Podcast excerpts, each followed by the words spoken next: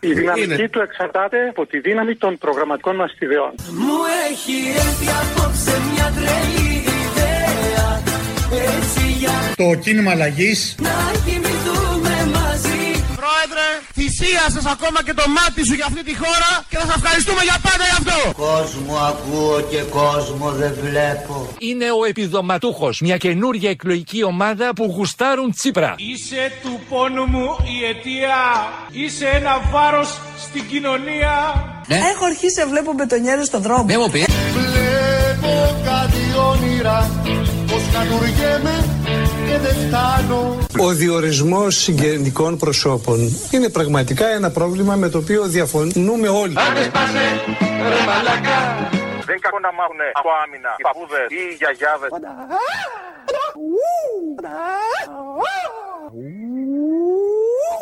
Θα σας πω για κάτι άλλο στα αγγλικά. Fake Μακεδόνια. Δηλαδή, πάρτι Μακεδόνια, πάρτι Μακεδόνια. Και από τη διάθεση να συγκρουστούμε. Συραψία γροθιά στο στομάχι και χτύπημα στον τράχυλο. Πρέπει να πούμε και πολλά πράγματα με το όνομά του. Έλα μωρέ βλάκα, κοίτα την τύφλα σου τώρα. Να καεί, να καεί το μπουρδέλο η Βουλή. Η δυναμική του εξαρτάται από τη δύναμη των προγραμματικών μας ιδεών. Μου έχει έρθει απόψε μια τρελή ιδέα. Έτσι εντελώς ξαφνικά. Ένα κουβάς κατά. Δώσε μπάρμπα και σε μένα τα 2 εκατοστάρικα να ζήσω. Και όλη την ημέρα να τον κουδουνάω. Είσαι του κόσμου η αηδία. Αλλά άμα θέλεις, δώσ' μου 2 εκατοστάρικα. Τι εννοείται δηλαδή να μάθουν να μείνονται? Τι να πάνε να μάθουν καράτε? Να μάθουν βεβαίως, βεβαίως. Πίτσα μπάλα και καράτε. Wax on, wax off. Don't forget to breathe. Very important. Wax on, wax off. Πρόεδρε, θυσίασες ακόμα και το μάτι σου για αυτή τη χώρα και θα σας ευχαριστούμε για πάντα γι' αυτό. Μάγια έχω και κόσμο δεν βλέπω. Σε λυπάμαι ρε φίλε που δεν βλέπεις. Μέσα υπάρχει ζωντανό πορνό. Να καεί, να καεί το μπουρδέλο η Βουλή. Θα κάνω εγώ κάτι τέτοια ρε κόπανε. Να καεί, να καεί το μπουρδέλο η Βουλή. Τυχαίο θα είναι μάλλον που σε γενικός σας πρόσωπο ρίσκια τον πρωθυπουργό και γραμματέας. Αυτό μας λέτε. Τυχαίο είναι. Εδώ ψάχνεις για βλάκα. Άντε σπάσε, ρε μαλάκα. Έχω αρχίσει να βλέπω μπετονιέρες στον δρόμο. Βλέπω κάτι όνειρα, ότι δεν είμαι πια μαλάκας, τόσο μαλάκας.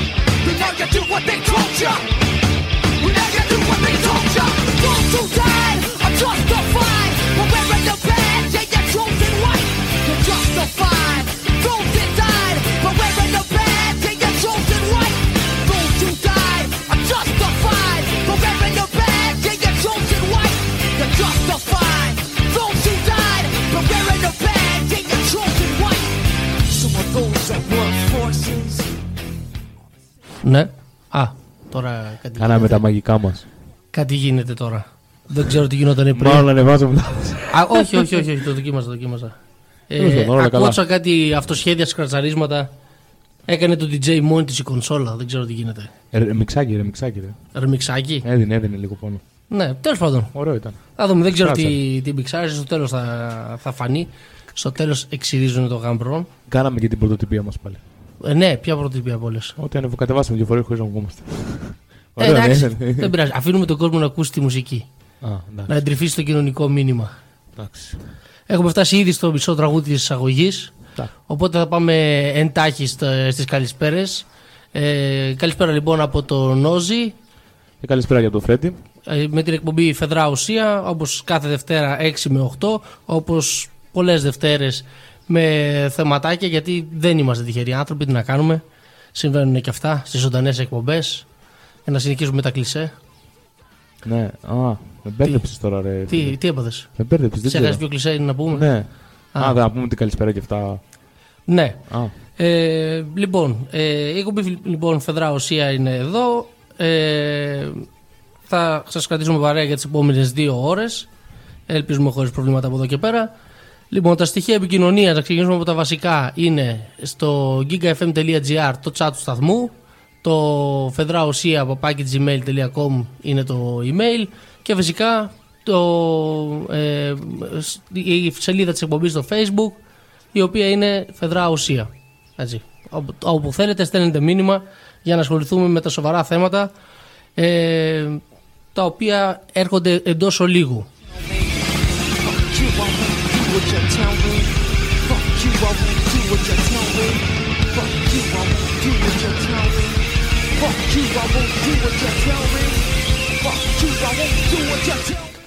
Και επειδή την περασμένη εβδομάδα είχαμε μπει στην trash κατηγορία, είχαμε κάνει μια δυναμική είσοδο. Είχαμε ασχοληθεί με Power of Love, Game of Love και λοιπές ιδέες. Αυτή τη φορά θα το κάνουμε σωστά, θα ξεκινήσουμε κατευθείαν από υποκουλτούρα, θα πέσουμε πολύ χαμηλά με σκοπό να ανεβούμε μετά δυναμικά, ναι, να φανούν οι ρεπρίζ της εκπομπής, και θα πέσουμε στα τάρταρα με Game of Love αμέσως τώρα.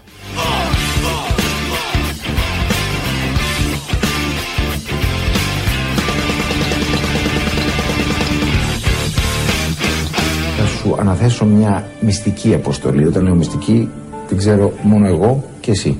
Okay. Θέλω να καλέσεις τον Παναγιώτη, δεν θα είναι και πολύ δύσκολο, για ένα βραδινό μπάνιο στην πισίνα, πολύ αισθησιακό, και να προσπαθήσεις να τον αποπλανήσεις. Okay. Θα έλεγα για πρώτη φορά να πάμε μέχρι να του αποσπάσεις ένα ερωτικό φιλί. Είσαι εντάξει με αυτό? Θα το δούμε. Θα το δούμε. Στην πορεία. Δεν είπα ούτε ναι, ούτε όχι. Λοιπόν, το έπαθλο για αυτό, αν αποσπάσεις ένα ερωτικό αισθησιακό φιλί, πες το όπως θέλεις, θα είναι 500 ευρώ. Καλό? Τέλειο.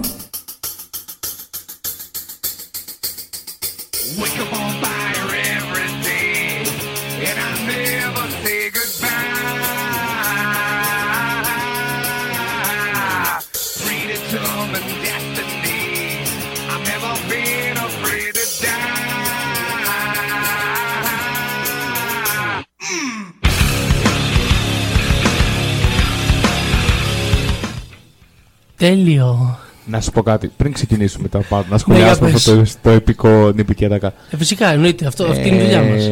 Μπορεί κάποιος να μου εξηγήσει τι είναι αυτό το παιχνίδι? Τι στο καλό είναι αυτό το πράγμα που φιλιούνται άκοι, πληρώνονται? Μόνο κάτι, μην πω το όνομα.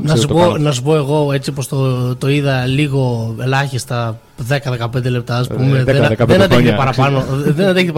Δεν είναι, πόσα έχει κάνει, 4 επεισόδια, 5. Έτσι, και δεν το βλέπω να κάνει πάνω από 10. Το ρεζουμέ θέλω να πεις, την έννοια του παιχνιδιού. Η έννοια του παιχνιδιού. Ναι. Πολύ Ελευθέρας Βοσκής κόλλη. Πολύ Ελευθέρας Βοσκής. Πολύ ποσοτικό είναι. Ναι. Έτσι, πολύ σαν πλήθος. Ναι, μπράβο. Έτσι ακριβώς. Ελευθέρας Βοσκής κολυμπεύει. Σοβαρά. Τι πρέπει να γίνει. Σοβαρά και Game of Love τώρα με δουλεύεις. Εντάξει, ωραία, κλείνω εγώ το δικό μου το μικρόφωνο. Έχω τελειώσει. Δεν έχω κάτι σοβαρό να πω. Όχι, τι πρέπει να γίνει για να κερδίσεις, να καταλάβουμε λίγο γιατί φιλούνται άλλοι που δεν πήρε γραμμή την όλη κατάσταση. Τι πρέπει να γίνει για να κερδίσεις. Πολύ απλά. Όσο πιο εύκολη γίνεται κάποια, τόσο περισσότερο κερδίζει. Εντάξει. Λογικό. Είναι σαν το ανέκδοτο, ρε παιδί μου. Θεωρητικά έχουμε 2 εκατομμύρια, πρακτικά έχουμε 2 ιερόδουλες στο σπίτι. Το θυμάσαι αυτό το ανέκδοτο? Όχι. Όχι. Που είναι ο πατέρας και το παιδί. Ναι. Και το παιδί τέλος πάντων ρωτάει τον πατέρα του λέει: θέλω να μάθω τη διαφορά μεταξύ θεωρίας και πράξης. Του λέει: ωραία, λέει, πολύ ευχαρίστως. Πήγαινε, λέει, στην αδερφή σου και πες της. Για 1.000.000 ευρώ, λέει, θα δεχόταν να κάτσει κάποιος να την. Αυτό. Λέει: ναι, πάω. Πάει, ρωτάει τέλος πάντων την αδερφή του, γυρνάει πίσω, μπαμπά. Μου είπε ότι θα δεχότανε. Ωραία, παιδί μου. Πήγαινε τώρα και στη μάνα σου και ρώτα. Για 1.000.000 ευρώ θα καθόταν σε κάποιον? Πηγαίνει και το παιδί τρέχοντας, μετά από λίγο γυρνάει πίσω, μπαμπά. Ναι, το ίδιο μου είπε και αυτή, θα δεχότανε. Αυτό λοιπόν, αγόρι μου, είναι η διαφορά μεταξύ θεωρίας και πράξης. Θεωρητικά έχουμε 2.000.000 ευρώ. Πρακτικά έχουμε 2 πόρνες στο σπίτι. Ναι, σωστό. Έτσι ακριβώς είναι και αυτό. Η κοπέλα μπήκε στο δρόμο του διαόλου. Ήταν δύσκολη. Δεν το ήθελε. Στην αρχή, τότε και εγώ έτσι. Δεν το ήθελε. Δεν θέλω. Δεν είχε ακούσει την τιμή. Λογικό. Όταν άκουσα όμως την τιμή. Για 10 ευρώ δεν θα το έκανε. Ναι. Κοίταξε, φίλε μου, αυτό είναι που λέμε: ο άνθρωπος έχει αξίες. Αξίες εννοούμε τιμή. Κατάλαβες. Έχει τα πελάκια, ρε παιδί μου. Ναι, δεν έχει ηθικές αξίες. Έχει πραγματικές χρηματικές αξίες. Ναι. Τόσο. Ωραία, άρα δηλαδή, ρε παιδί μου, αυτή. Τώρα το έγινε αυτό, το έδωσε το φυλάκι. Από ό,τι έμαθα από έγκυρη πηγή που άντεξε να παρακολουθήσει το επόμενο επεισόδιο. Όχι, φίλε μου. Αυτοκτόνησε ή ζει ακόμα? Όχι, ζει ακόμη. Γιατί είναι ο άνθρωπος για τις ειδικές αποστολές. Έχω βάλει, φίλε μου, το ΡΟΣ. Θα το πω τώρα, θα το πω on air. Έχω βάλει το Ρος να παρακολουθεί Game of Love, για τα δικά μου τα νεύρα σπάνε και δεν έχω λεφτά για τηλεόραση. Έχω βάλει λοιπόν το φίλο Ρος, ο οποίος κάνει τα ρεπό σου, να κάνει και αυτή τη βρώμικη δουλειά. Μπράβο, παρακολουθεί Game of Love, να ξέρεις. Σταθερά όμως, έτσι, δεν αφήνει επεισόδιο. Εννοείται, τι. Τσάμπα δεν τον πληρώνουμε. Εννοείται, φυσικά. Βοηθάει αφιλοκερδός, πραγματικά. Όχι σαν τις συναυλίες του τέτοιου. Του Γιώργου που στέλνει τον Ταλάρα. Ναι. Έτσι, πραγματικά αφιλακερδός, βοηθάει την εκπομπή και μπορούμε κι εμείς και μαζεύουμε υλικό. Και αυτό είναι πολύ καλό. Ωραία. Θεωρώ, ανεβάζει το επίπεδο. Φυσικά. Το ένιωσες έτσι. Yeah.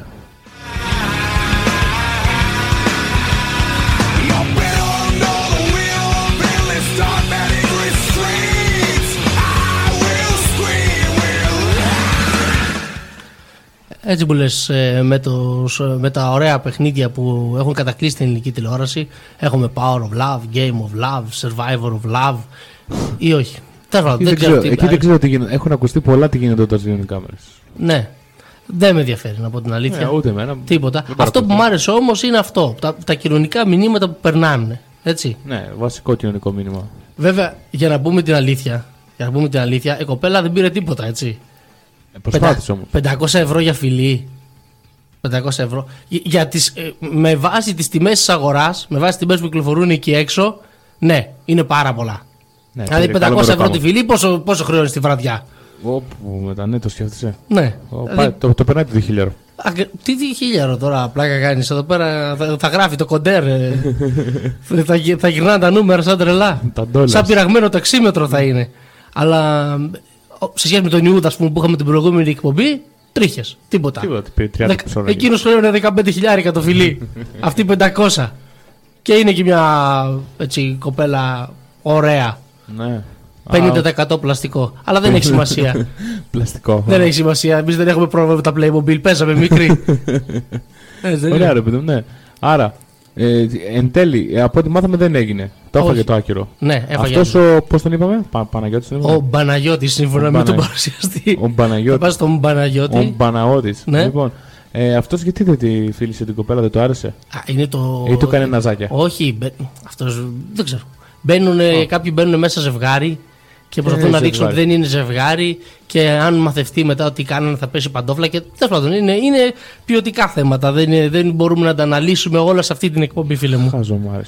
Έτσι, πάντως να ασχολείστε με το Game of Love, να ασχολείστε, είναι πραγματικά ένα εκπληκτικό παιχνίδι το οποίο σίγουρα θα σας βοηθήσει να κατανοήσετε καλύτερα τις ανθρώπινες σχέσεις. Έτσι δεν είναι, φίλε μου? Μπορείς να με ξεφυσάς το μικρόφωνο? Γελάω, δεν ξεφυσάω ρε φίλε, τι ανθρώπινες σχέσεις? Τις ανθρώπινες σχέσεις έστω επιχρήμαση. Ναι. Υπάρχουν και αυτές οι αλήθειες. Μπορεί να σας βοηθήσει τέλος πάντων να δείτε τις τρέχουσες τιμές και να μάθετε τον τιμοκατάλογο. Μπράβο. Αυτό τώρα το έθεσε πολύ καλύτερα. Να ξέρετε, ας πούμε. Η κοπελίτσα αυτή από τη Μολδαβία χρεώνει τόσο το φίλι. Μολδαβέζα είναι. Πας δίπλα, παίρνεις τιμή. Μολδαβέζα είναι. Μολδαβή. Μολδαβέζα. Εγώ Μολδαβέζα. Εντάξει, οκ. Καναδέζα, Στάγερ. Όπως βολεύεται ο καθένας.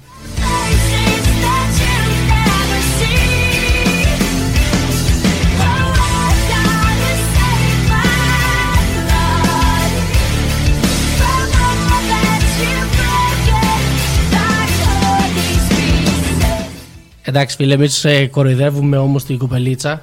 Υπάρχουν όμως και άνθρωποι οι οποίοι έχουν πραγματικά να προσφέρουν κάτι στον τρόπο που καταλαβαίνουμε τις ανθρώπινες σχέσεις, τις αξίες. Τις ανθρώπινες σχέσεις. Σύμφωνα με τον παρακάτω ακριβώς δεν είναι ανθρώπινες σχέσεις, αλλά θα δεις τι εννοώ. Δεν είναι ακριβώς ανθρώπινες σχέσεις. Είναι σχέση ανθρώπου με γυναίκα. Κάποιες σχέσεις. Μπέρδεψες, φίλε. Πώς να μην σε μπερδέψω. Εδώ πέρα έχουμε άνθρωπο ο οποίος διαχωρίζει τους ανθρώπους από τις γυναίκες εν έτη 2018. Μα δεν το έχει γράψει και η Παλαιά Διαθήκη. Με βάση την Παλαιά Διαθήκη το διαχωρίζει. Πήρε εγκυρότατη πηγή. Και πού να ξέρει για τα θέματα έτσι. Δεν βασίστηκε σε ένα βιβλίο βοσκών που δεν είχαν καν φωνήεντα στη γραφή τους για πολλά χρόνια. Εντάξει, όχι, είναι έγκυρη η πηγή τους, εγώ συμφωνώ. Εννοείται. Θέλω να ακούσω, υπάρχει κάποια δήλωση? Υπάρχει δήλωση, φυσικά υπάρχει δήλωση, γιατί αυτοί οι άνθρωποι, φίλοι μου, δεν τρέπονται. Δεν είναι τίποτα γκέιδες, τίποτα τέτοιο όπως εδώ τώρα ψηφίζουν για τα ομόφυλα ζευγάρια να έχουν αναδοχή παιδιού και τα σχετικά. Καλά, αυτό πρέπει να το συζητήσουμε έτσι. Δεν πρέπει να συζητήσουμε αυτό, πρέπει να συζητήσουμε αυτό που καλά, έχουμε στο κινητό και αμέσως μετά αυτό που θες.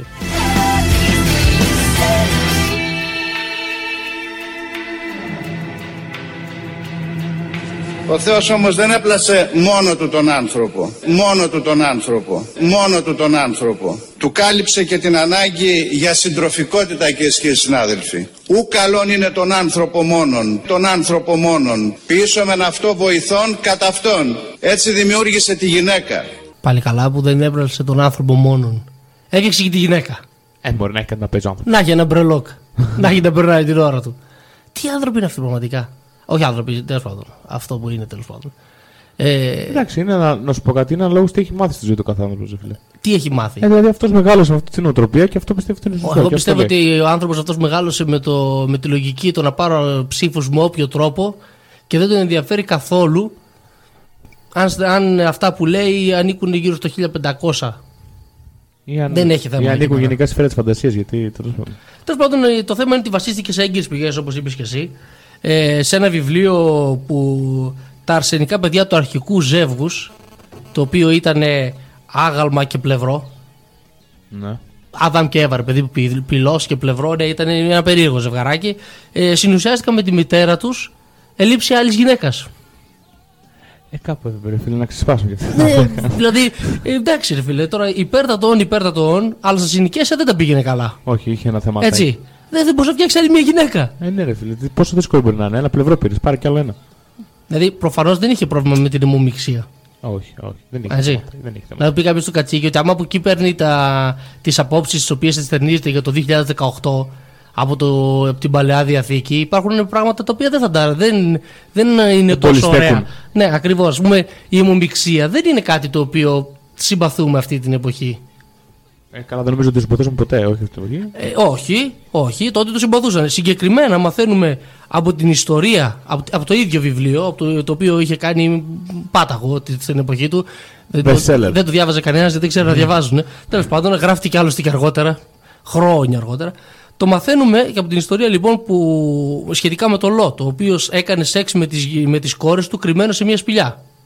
Ωραίος ο Λότος. Αλλά ο Λότ, φίλε, δεν έκανε μόνο αυτό. Έδωσε και τις κόρες τους στους Σοδομίτες, αυτός ήσουν στα Σόδομα. Ναι, λοιπόν, έδωσε και τις κόρες του να τις βιάσουν για να μην διακορεύσουν τρεις αγγέλους που είχε φιλοξενούμενο σπίτι του. Αυτές οι πραγματικές ιστορίες τους γράφει μέσα. Συγγνώμη, δηλαδή να μην διακορεύσουν σημαίνει να μην τους αποκαλύψουν. Να μην τους καταλαβαίνεις. Από πίσω.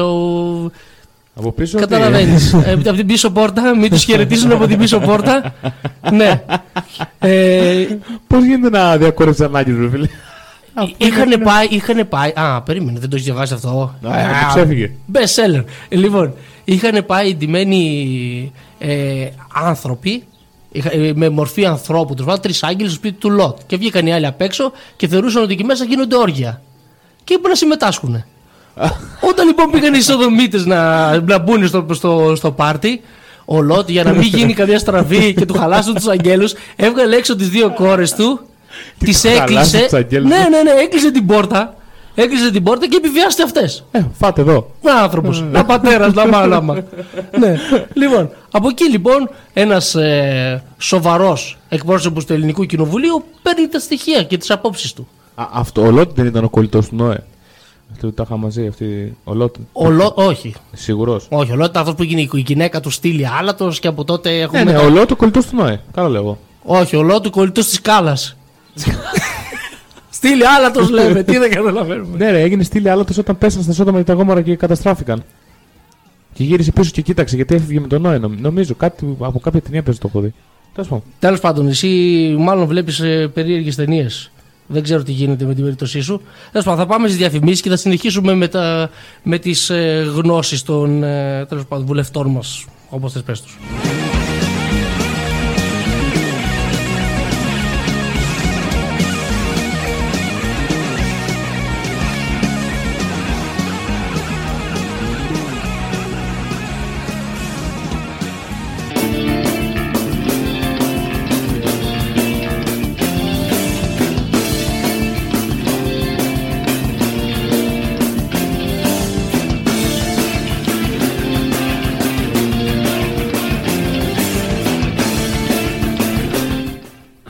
Μελήθαμε λοιπόν για το δεύτερο μισάωρο με την εκπομπή Φαιδρά Ουσία, όπως πάντα στο GIGA FM 105,4. Στα μικρόφωνα ο Όζη και ο Φρέντι. Λοιπόν, συνεχίζουμε με το θέμα του κυρίου Κατσίκη. Αφού πούμε βέβαια ότι μπορείτε να επικοινωνείτε μαζί μας στο chat του σταθμού gigafm.gr, στο Facebook, στη Φαιδρά Ουσία, στη σελίδα μας, στο fedrausia@gmail.com. Να στείλω και εγώ χαιρετισμούς στη Τζούλη, στο Jason Ισμίνη που έχουμε και θέμα τώρα. Φίλε Βρέντι, έχουμε τον Jason Αντίγονη, το αδερφή της. Ναι. Αυτή κάναμε μια κουβέντα εμείς πριν στο διάλειμμα, αλήθεια είναι. Ναι, δεν πειράζει, συνεχίζουμε και... γιατί ήθελες να πεις. Θα βρει πολύ κόσμο αντίθετο μάλλον αυτό που σκέφτομαι να πω, γι' αυτό δεν ξέρω. Τι σκέφτεσαι να πεις? Όχι ρε παιδί μου, εγώ θέλω να σχολιάσω αυτή την εμφάνιση αυτού του Jason Αντίγαν. Που δεν είναι ούτε την ή τον. Αυτό είναι το άσχημο, είναι το Jason Αντίγαν. Αφού έτσι θέλει να είναι, non-binary. Το καταλαβαίνεις ότι αυτό δεν στέκει έτσι. Όταν βάσει φύσης, όταν γεννιέσαι, προσδιορίζεται κάποιο φύλο. Είναι το ένα ή το άλλο. Ναι, αυτό.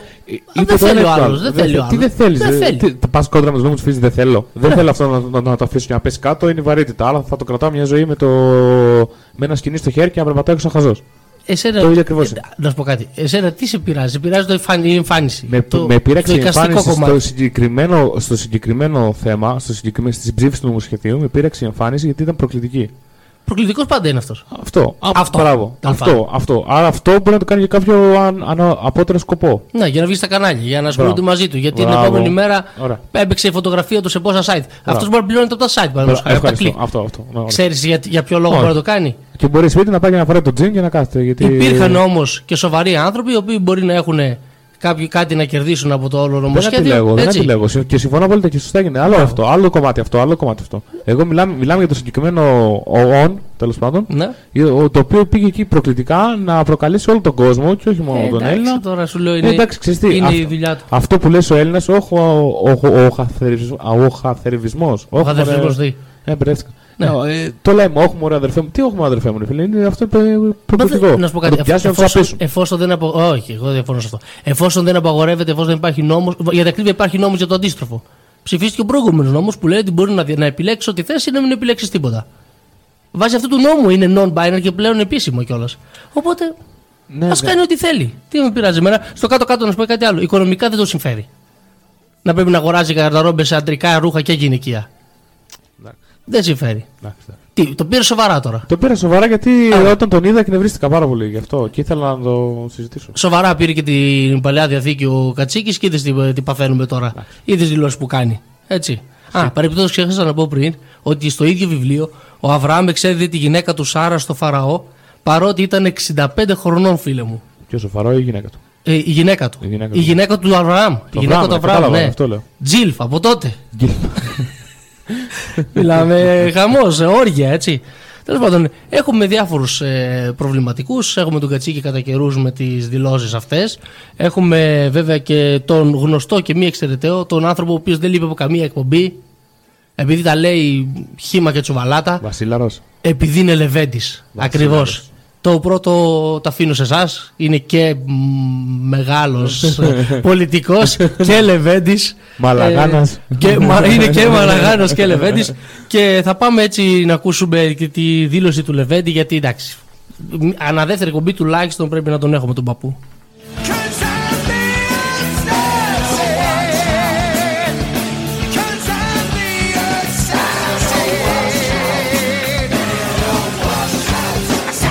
Με θεολόγους εγκρίτους και με αγεωρίτες που μίλησα, μου είπανε να μην ψηφίσετε στο σύνολο τον νόμο, μου ζήτησαν.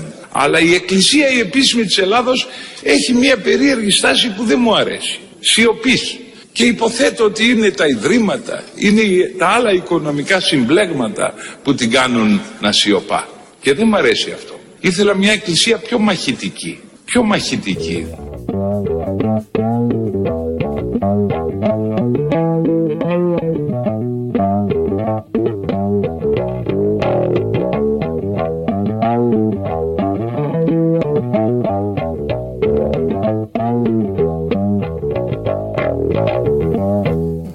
Ήθελε μια εκκλησία, φίλε Φρέντι, πιο μαχητική. Να απευθυνθεί στον Αυρόσιο κατευθείαν, που είναι πιο μαχητικός, είναι και σφιχταγκαλιασμένος με τη Χρυσή Αυγή, να κατεβάζει εκεί τα κομμάτια, τα τάγματα εφόδου, να δεις μαχητικότητα. Στα οποία στη συγκεκριμένα χθες έβλεπα το βράδυ «Ου καν λάβεις παραμοιόχοντος», το έχεις δει? Όχι, Μέγκα. Έχω καιρό που το έχω δει τόσο πάντων. Ναι, είχε για τη Χρυσή Αυγή που έλεγε κάτι συγκεκριμένα, ότι τους πιάνανε ρε παιδί μου, τους κάνανε χείριση στο κεφάλι, μήπως τους βάλουν εγκέφαλο, λέει, αλλά δεν το δεχόταν το κεφάλι και το πέταγε έξω. Κοίταξε, να σου πω κάτι. Έχουμε κάνει αρκετή πλάκα για αυτό το θέμα, αλλά η ουσία είναι ότι όταν βγαίνεις και κάνεις πλάκα, καμιά φορά υποτιμάται και η πραγματικότητα. Δηλαδή, υποτιμούνται τα εγκλήματα, υποτιμούνται οι δολοφονίες, υποτιμούνται όλα αυτά που έχουν κάνει τέλος πάντων, τα οποία είναι σε χαμερά. Και έχουμε και άτομα τέτοια που θέλουν η Εκκλησία να φανατίζει, θέλουν η Εκκλησία να είναι πιο μαχητική. Να σε ρωτήσω εγώ κάτι, ανεξαρτήτως αυτό, εσύ τώρα για την Χρυσή Αυγή, πιστεύεις ότι είναι κάτι φούσκα ή πιστεύεις ότι είναι κάτι το οποίο θα παραμείνει στο μέλλον? Κοίταξε, θεωρώ ότι θα ξεφουσκώσει όπως αν και όπως θα ξεφουσκώνει και η κρίση. Άρα αυτό είναι μια αντίδραση του Έλληνα απέναντι στην κρίση. Ναι, θεωρώ ότι υπάρχουν διάφορες αντιδράσεις. Η μία είναι αυτή, η άλλη είναι αυτός ο γελίος εδώ που ακούσαμε. Που, ο Βασίλαρος. Όχι ο Βασίλης. Αυτός ο κύριος τέλος πάντων, ο οποίος προσπαθούσε 40 χρόνια με ό,τι καραγκιοζηλίκι μπορεί να φανταστείς να μπει στη Βουλή και τελικά τα κατάφερε. Και αυτός τώρα δηλαδή στις επόμενες εκλογές υπάρχει περίπτωση να βρει την ψήφο του μέσα? Όχι, εντάξει. Όχι, δεν λέμε. Εμείς λέμε τώρα για τη Χρυσή Αυγή που είναι μεγάλο φαινόμενο και πολύ άσχημο για τις μέρες μας. Ναι. Γι' αυτό κάνει ρελάνς τώρα. Ξέρεις, ο Λεβέντης πάντα πάρει τώρα και να φύγει. Δηλαδή γι' αυτό μιλάει κάτι και λίγο για τις φρεγάτες, τα αεροπλάνα και τα σχετικά. Ό,τι προλάβει να πάει τώρα. Πηγαίνει στη γερμανική πρεσβεία, παίρνει τη λίστα με τα ψώνια, λέει: παιδιά, εγώ θα σας πω να πάρουν αυτά. Εντάξει. Τι μίζα τη βρούμε μετά, ρε παιδί μου. Φαντάζομαι. Δεν είμαι σίγουρος, δεν μπορώ να πω ότι έχω στοιχεία. Εμένα ξέρεις τι με ανησυχεί πάρα πολύ. Είναι ότι η Χρυσή Αυγή τι να πέφτει, ανεβαίνει. Ναι. Εντάξει, τι να πω τώρα. Περίμενα κάθε χρόνο έστω και λίγο. Κοίταξε, η δημοσκοπήση, να θυμάσαι όμως ότι και κάθε δημοσκόπηση που δίνει την ανεβαίνει η Χρυσή Αυγή κόβουνε μονάδες από τον κούλι. Ναι. Κατάλαβες. Δηλαδή παίζεται και αυτό το παιχνίδι. Γι' αυτό και βλέπεις υπουργούς του ΣΥΡΙΖΑ να πηγαίνουν με τους χρυσαυγίτες στη Μακρόνισο εκδρομούλες. Στη Μακρόνισο. Ναι, ακριβώς. Πηγαίνουν, γιατί δείχνουν αυτή την πώς το λένε, ανοχή, ας πούμε. Γιατί σου λέει από πού θα πάρει ψηφοφόρους η Χρυσή Αυγή. Θα πάρει από τον κούλι. Θέλουμε να πάρει από τον κούλι. Ό,τι κόψει καλό είναι. Σίγουρα, ακριβώς. Κάπως έτσι το βλέπουν. Τώρα τα υπόλοιπα δεν τους ενδιαφέρουν. Άλλωστε, αν είχαν τσίπα και αξιοπρέπεια, δεν θα ήταν ακόμη κυβέρνηση. Μπράβο, θα είχαν παρατηθεί προπολούς. Έτσι δεν είναι. Μετά εκείνη εκεί τις 48 ώρες. Πόσο ήτανε? 17 ώρες, 17 ώρες επαναστατική κίνηση διαπραγμάτευση, η οποία μας κόστησε και έναν έρπη και τώρα μην τα θυμάμαι, ακόμη με αλυφές βάζουμε. Δύσκολη βραδιά εκείνη. Ναι, και αυτός βάζει αλυφές και εμείς βαζελίνη. Τέλος πάντων, με τις αλυφές είμαστε από τότε.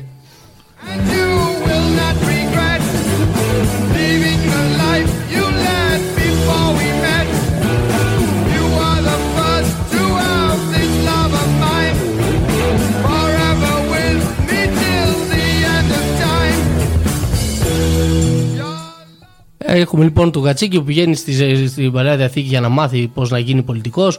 Ο Λεβέντης πηγαίνει και συμβουλεύεται τους Αγιορείτες. Πάνω και που μιλάγαμε για τον Κούλι και ασχολούμασταν με τις δηλώσεις του Κούλι και το τι θα κάνει όταν έρθει.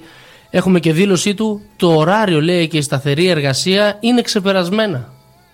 Ωχ, μωρέ, πώς κάνετε έτσι. Έλεος δηλαδή.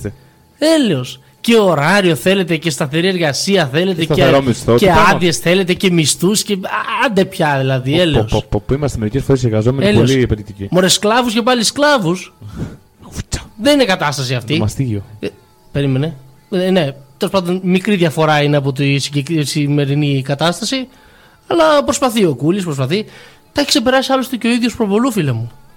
Ούτε σταθερή εργασία έχει, γιατί ακρίβεια καθόλου εργασία, ούτε ωράριο. Και τα κατάφερε μια χαρά, για να μην κλαίγεστε. Τουλάχιστον 20 ακίνητα. Και πώς τα κατάφερε? Με την αξία του, φίλε μου. Ήταν το πρώτο από τα σπερματοζάρια του πατέρα του. Πετάχθηκε πρώτο. Μιλάμε, δεν είναι μικρό αυτό. Δεν είναι μικρή επιτυχία. Νικητής από μικρός. Άριστος. Ναι. Εντάξει, δεν θέλω να το τρολάρω αυτό. Άριστος χωρίς το χ. Ναι. Λοιπόν, και αλήθεια τώρα, υπάρχει κάποιος έξω, έτσι, αν θέλουν οι ακροατές να μας στείλουν ένα μηνυματάκι, υπάρχει κάποιος που πιστεύει ότι ο Κούλης ενδιαφέρεται για οποιονδήποτε δεν είναι πλούσιος? Από βιομήχανος και πάνω, ρε παιδί μου. Περιμένεις να απαντήσει κάποιος ότι ναι, ενδιαφέρεται. Ναι. Όχι, ας μου απαντήσει όχι, δεν ενδιαφέρεται, αλλά να ξέρω ότι συνεννοούμαστε. Όχι, δεν ενδιαφέρεται. Ναι. Ορίστε, μετράμε ήδη μία ψήφο, αλλά εσύ είσαι της εκπομπής, είσαι δικός μας. Ξέρεις ότι σου πάω κόντρα, μα είναι. Ναι, σωστά. Ναι. Άλλωστε έχεις δηλώσει και δεξιός. Δεξιός το παραδέχομαι και παραδέχομαι αυτό. Και το παραδέχεσαι και το λες κανά και δεν τρέπεσαι. Μαζόχα. Δηλαδή, τι να πω για σένα.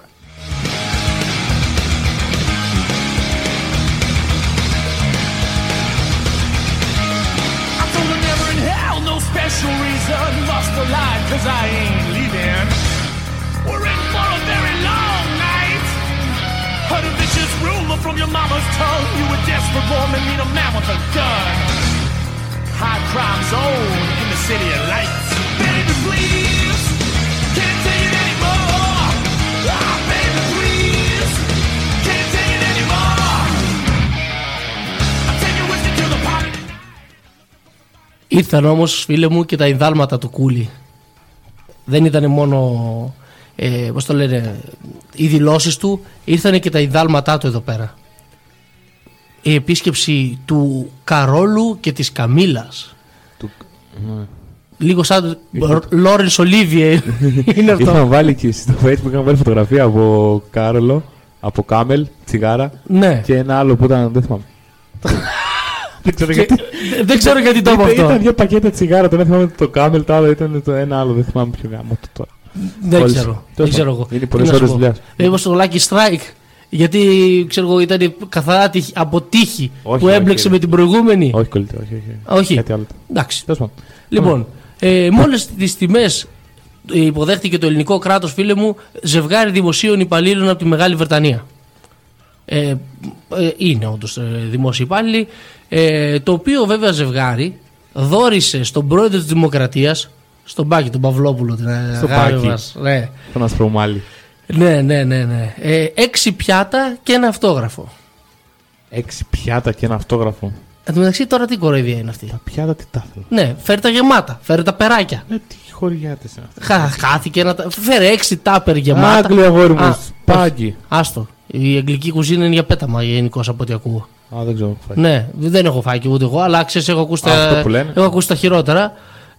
Οπότε επειδή δεν είμαι εγώ κανένας βλάκας, θα κάνω αυτό που κάνουν οι δημοσιογράφοι. Θα το δεχτώ χωρίς ψάξιμο και θα πω ότι είναι για πέταμα αγγλική κουζίνα. Έτσι δεν είναι.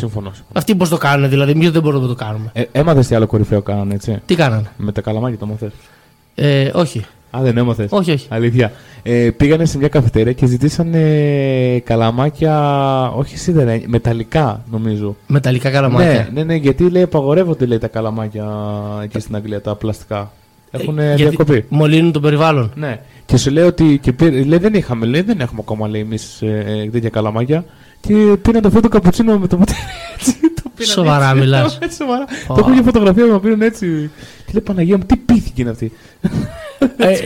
Δεν του κόβει ακόμα ότι πάει το καλαμάκι, αλλά μετά έμαθα ότι έγινε όλο αυτό το σκηνικό. Ναι. Ζήτησαν καλαμάκια, ρε φίλε. Είδες όμως, δεν είσαι δημοσιογράφος, το ψάξες. Πήγες σε βάθος, φίλε μου. Ναι, σε βάθος. Είδα κάτι εκεί, λέω αυτό θα λέει μάλλον. Εντάξει. Το ψάξες το καλαμάκι. Λόγω για τη δουλειάς σου, βέβαια. Ναι. Υπάρχουν πωλήσεις. Τα βιοδιασπόμενα καλαμάκια. Όχι, βγαίνουν βιοδιασπόμενα. Βιοδιασπόμενα καλαμάκια. Κοίταξε, εγώ θα συμφωνήσω με το καλαμάκι, το μεταλλικό, για την προστασία του περιβάλλοντος. Συμφωνώ. Έτσι. Βασικά δηλαδή, σαν αρχική σκέψη, καλό είναι. Αλλά όταν πετάω το ποτήρι που έχω τελειώσει τον καφέ από το παράθυρο του αυτοκίνητο, το μεταλλικό δεν θα μείνει στο περιβάλλον. Ναι, ρε φίλε, τι θα μείνει, θα βγάλει και το μάτι απέναντι. Είδες πως προστατεύω το περιβάλλον όμως, είδες πως το σκέφτομαι. Δηλαδή. Τι είναι το σκέφτομαι. Μόλις απέδειξα. Δεν το σκέφτεσαι. Ναι, αυτό. Τι να δεις, όχι, είναι άλλη μια βλακεία και αυτή η οποία βγαίνει τώρα έτσι μετά από δασκόμενα και χαζομάρες. Κοίταξε, υπάρχουν. Λοιπόν, θα σου πω κάτι να φρίξεις. Μέσα στις άχρηστες πληροφορίες που επέπεσαν στην αντίληψή μου ήταν ένα καλαμάκι. Δεν ξέρω όμως πώς έγινε αυτό, ρε φίλε. Όταν μία μέρα μετά από αυτό που έγινε με το γκάρολο που λες εσύ με το φρέντο χωρίς τα καλαμάκια και τα σχετικά, μου εμφανίζεται διαφήμιση στο Facebook για σπαστό καλαμάκι, αν έχεις το Θεό σου, μέσα σε δική του θήκη, μεταλλικό, με πλαστική πιπίλα στην άκρη. Σαν πιπίλας, δηλαδή, λέω τι γίνεται. Τι λες τώρα. Ναι, υπάρχει τέτοιο πράγμα. Υπάρχει σπαστό, το οποίο το έχεις σε ειδική θήκη. Το ανοίγεις και το χρησιμοποιείς. Σε ό,τι θέλεις. Και το καθαρίζεις μετά και το ξαναβάζεις στη θήκη του. Gross. Ναι, όμως έτσι προστατεύεις το περιβάλλον. Ναι, και δεν προστατεύω τον εαυτό μου.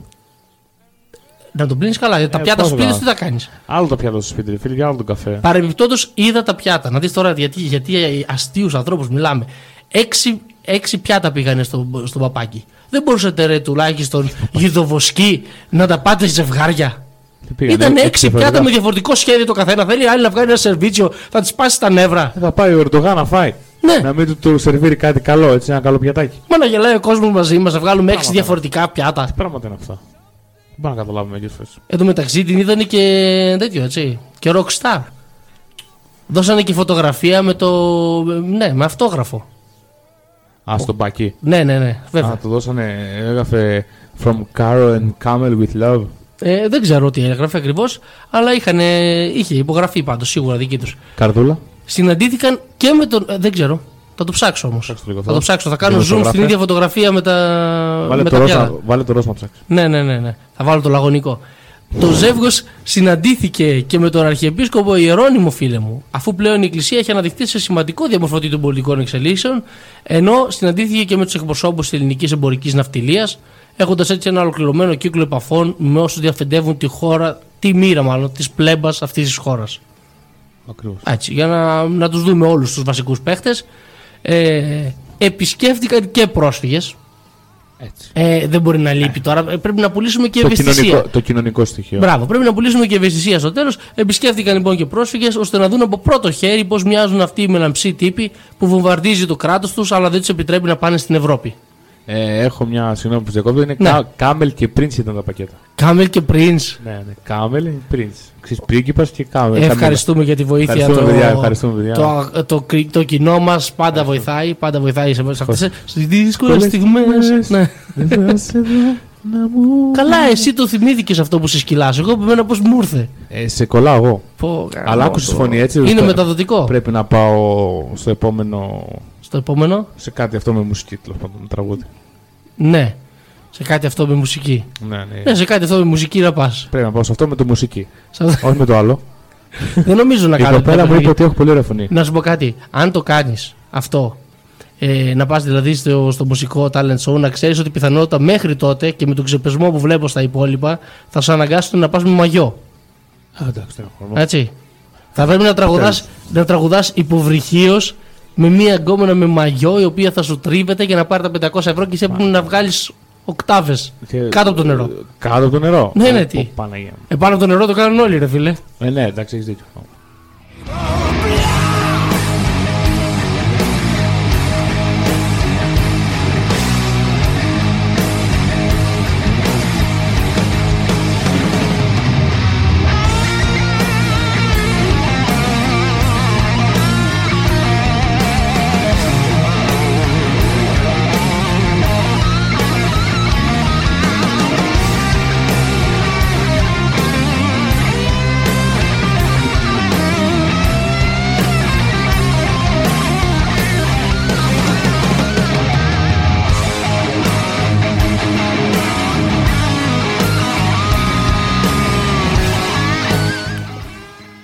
Δηλαδή, εσύ παρακολούθησες από την όλη επίσκεψη, από ό,τι καταλαβαίνω, μόνο το όλο στιγμιότυπο με τα καλαμάκια. Μα αυτό το συγκλονιστικό. Μου φάνηκε πολύ εντάξει. Αστείο. Δεν πειράζει. Μπορεί να σου πω κάτι, μπορεί να ήταν και το πιο ουσιαστικό που κάνανε. Ναι, δεν νομίζω ότι κάνανε κάτι συγκεκριμένο. Ωραία, βόλτα περάσανε, τα φάγανε τζάμπα, φύγανε, ήπιαν. Γεια σας. Δεν θα το κάνεις εσύ αυτό. Θυμήθηκα λίγο το Γαρκλίν που έλεγε για κάποιον. Ήρθαν οι ουστίδες, φάγανε, ήπιαν, δεν πληρώσαν. Μαμίσαν το πράγμα, δεν πληρώσαν. Ναι. Δεν θα ήθελε να κάνεις αυτό. Ναι, γιατί όχι. Γιατί δεν θα ήθελε εσύ να είσαι δημόσιος υπάλληλος τέτοιου τύπου. Όπως αυτή. Ναι, να πηγαίνεις και να φωτογραφίζεσαι. Πολύ θα το γούσταρα. Ωραία δουλειά είναι αυτή. Αυτή και Πάπας επίσης είναι πολύ καλή, φίλε. Έχει Πάπας, μου πρέπει να το έχεις και λίγο. Τι να έχεις. Πρέπει λίγο να το ψιλοπιστεύεις, εντάξει. Τι να πιστεύεις. Στο Θεό. Πάνω, σιγά, άμα πίστευες στο Θεό δεν θα είχε ελεξίσφαιρο τεθωρακισμένο όχημα. Άμα πίστευες στο Θεό θα ήταν καβατζωμένος. Έτσι δεν είναι. Κάπου διάβαζα ότι λέει άμα κερδίσει η Λίβερπουλ λέει τον. Θα βγει ο Πάπας γυμνός. Όχι, θα πεθάνει. Συνήθως κάτι τέτοια γίνονται. Όχι, θα πεθάνει. Είναι κάτι συγκυρίες το οποίο αν πάρει η Λίβερπουλ Champions League πεθαίνει ο Πάπας. Κάτι τέτοιο.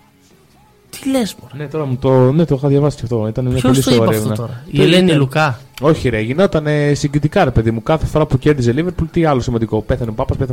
Τώρα που κέρδισε ο Πάοκ. Όχι, ρε, τσάπη, λίγο ζευγάρι. Τώρα που κέρδισε ο Πάοκ, πέθανε το ελληνικό ποδόσφαιρο.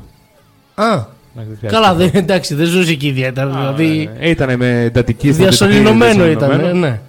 Πέθανε τελείως. Δεν ήταν και τίποτα σοβαρό. Πάντως για να κλείσουμε και το θέμα με την ψήφιση του νομοσχεδίου, τώρα θυμήθηκα ένα ωραίο. Την Κατερίνα Μάρκου την ξέρεις. Όχι. Σοβαρή βουλευτής. Η οποία έχει κάνει τουρνέ σε διάφορα κόμματα. Αυτή λοιπόν εισηγήθηκε την καταψήφιση του νομοσχεδίου για τα ομόφυλα ζευγάρια και μετά το ψήφισε. Ισχύει την καταψήφιση του ψήφισε. Ναι. Οπότε τι κολοτούμπο τη πήρε. Και πότε πρόλαβε. Τι Παναγία μου, τι κολοτούμπο ήταν αυτή. Ναι. Και πραγματικά είναι τώρα στη Νέα Δημοκρατία. Δηλαδή, χαραμίζεσαι. Πήγαινε στο ΣΥΡΙΖΑ. Αν και τον πεις και αυτοί, τι κάνανε.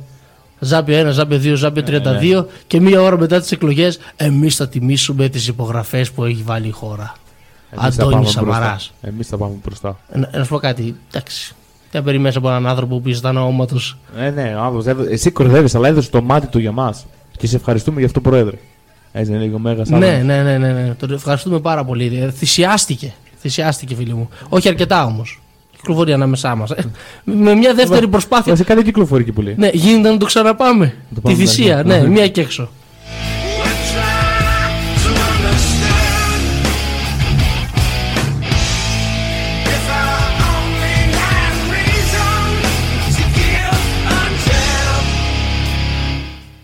Και μιας και είχαμε τα θεματάκια εδώ, τα θρησκευτικά της Παλαιάς Διαθήκης, το αν ας πούμε σύμφωνα με τον Κατσίκη η αγάπη για την παιδοφιλία είναι έγκλημα, γιατί να μην είναι η αγάπη για την ομοφιλοφιλία, το είπε και αυτό. Την ερώτηση τη δική μου, η οποία είναι η αγάπη για τον Κατσίκη είναι κτηνοβασία. Ναι. Έχω κι εγώ μια απορία, δικό του θέμα είναι. Είπε εδώ και πράγμα. Ναι, πραγματικά. Δεν καταλαβαίνει ότι όλο θέμα έχει να κάνει με τη συνένεση, όχι με τη σεξουαλική προτίμηση. Αλλά τι να καταλάβει τώρα. Εντάξει. Κατσίκης. Στο κάτω-κάτω βουλευτής είναι. Δεν περιμένουμε να καταλαβαίνουν και πολλά πράγματα. Εδώ παίρνει έτσι από υλικό την Παλαιά Διαθήκη στην Πριμήνη. Ναι, δουλειά τους είναι να γλύφουν το κατάλληλο κομματικό ακροατήριο για να επανεκλεγούν. Ακριβώς. Άμα το καταφέρουν, θεωρούνται επιτυχημένοι. Γιατί μετράνε τετραετίες. Λέει τόσες τετραετίες εξελέγει αυτός. Τόσα φράγκα έφαγα. Τόσα παραμύθια. Α, στα φράγκα που έφαγα έχουμε και το μαντέλι παρακάτω και τις μίζες που έπαιρνε για τα ταμεία του Πασόκ. Η Εκκλησία λοιπόν, φίλε μου, θα δώσει 3,7 εκατομμύρια για να φτιάξει site. Μπράβο, όχι, εγώ συμφωνώ. Το πάει μπροστά. Εξυγχρονίζεται. Εξυγχρονίζεται. Τι εξυγχρονίζεται, 3,7 εκατομμύρια. Κάτσε να σου δείξω, ρε, περίμενα. Πάμε καλά. Ναι, καλά κάνει. 3,7 εκατομμύρια για site. Τι site ήταν αυτό. Ξέρω εγώ, θα σε κάνει και δωρεάν εξοπλισμό. Λοιπόν, με τόσα λεφτά πάντως ελπίζω η ποιότητα να είναι θεϊκή, έτσι. Δηλαδή, οτιδήποτε λιγότερο. Live streaming με το Θεό πρέπει να έχει. Παναγία Μεγαλόχαρη. Πάρτο. Τι είναι αυτό. Αυτό δεν είναι το site επίσημο της Εκκλησίας. Όχι, αλλά είναι site. Παναγία Μεγαλόχαρη. Παναγία Μεγαλόχαρη. Αποκλείται το κόστος όμως 3,7 εκατομμύρια. Λες όχι. Το καλό, το original θα είναι το άλλο. Το στοίχημα εδώ μπροστά βλέπεις όμως χορηγός. Δεν είναι χορηγός. Είναι από την Google. Λοιπόν, ο Αμβρόσιος ζήτησε όταν κάποιος είναι μουσουλμάνος να τον αναγνωρίζει. Γι' αυτό κοστίζει λίγο παραπάνω το site. Να τον αναγνωρίζει αυτόματα το site και να φέρει στην ιστοσελίδα της Χρυσής Αυγής.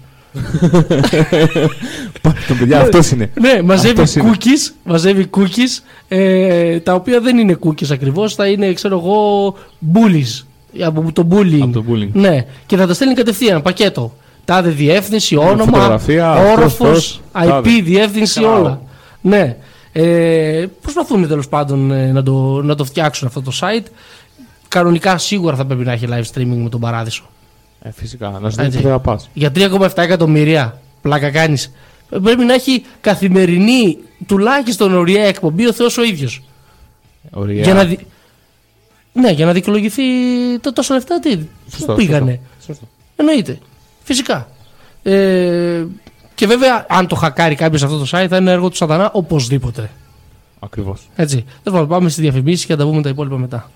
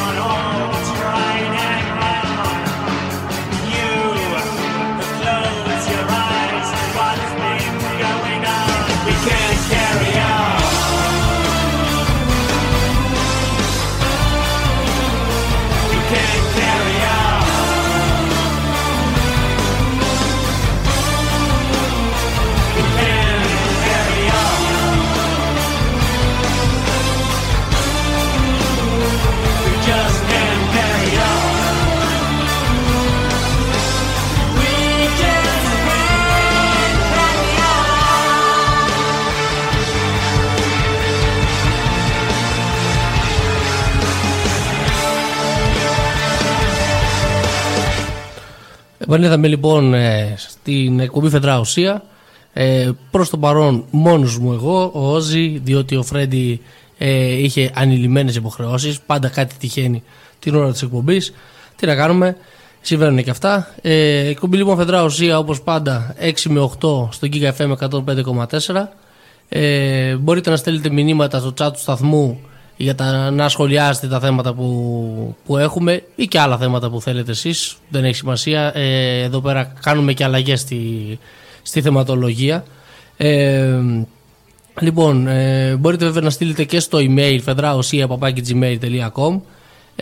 Να μην παραλείψω να πω ότι υπάρχει και το site fedraousia.gr, στο οποίο μπορείτε να βρείτε όλες τις προηγούμενες εκπομπές, playlist της προηγούμενης εκπομπής, διάφορα ηχητικά χιουμοριστικά, κατά βάση χιουμοριστικά, και γενικώς και άρθρα που μας αρέσουν, οτιδήποτε. Οπότε μπορείτε να μπαίνετε στο fedraousia.gr και να ακούτε και τις προηγούμενες εκπομπές.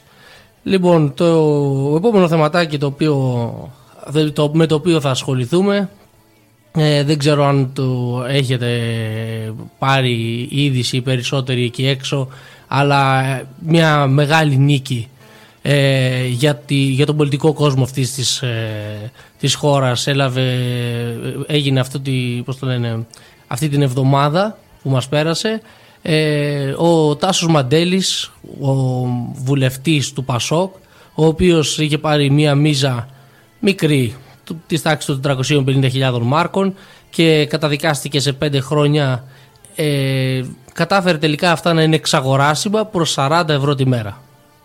Αυτό φαντάζομαι ότι είναι κάτι το οποίο χαροποιεί όλους εσάς εκεί έξω, όλους εσάς που μπορεί να σας παίρνουν τηλέφωνο οι τράπεζες, οι πρακτικές, εταιρείες τηλεφωνίας, ρεύματος, οτιδήποτε τέλος πάντων, και να σας ζητάνε 5, 10, 100 ευρώ.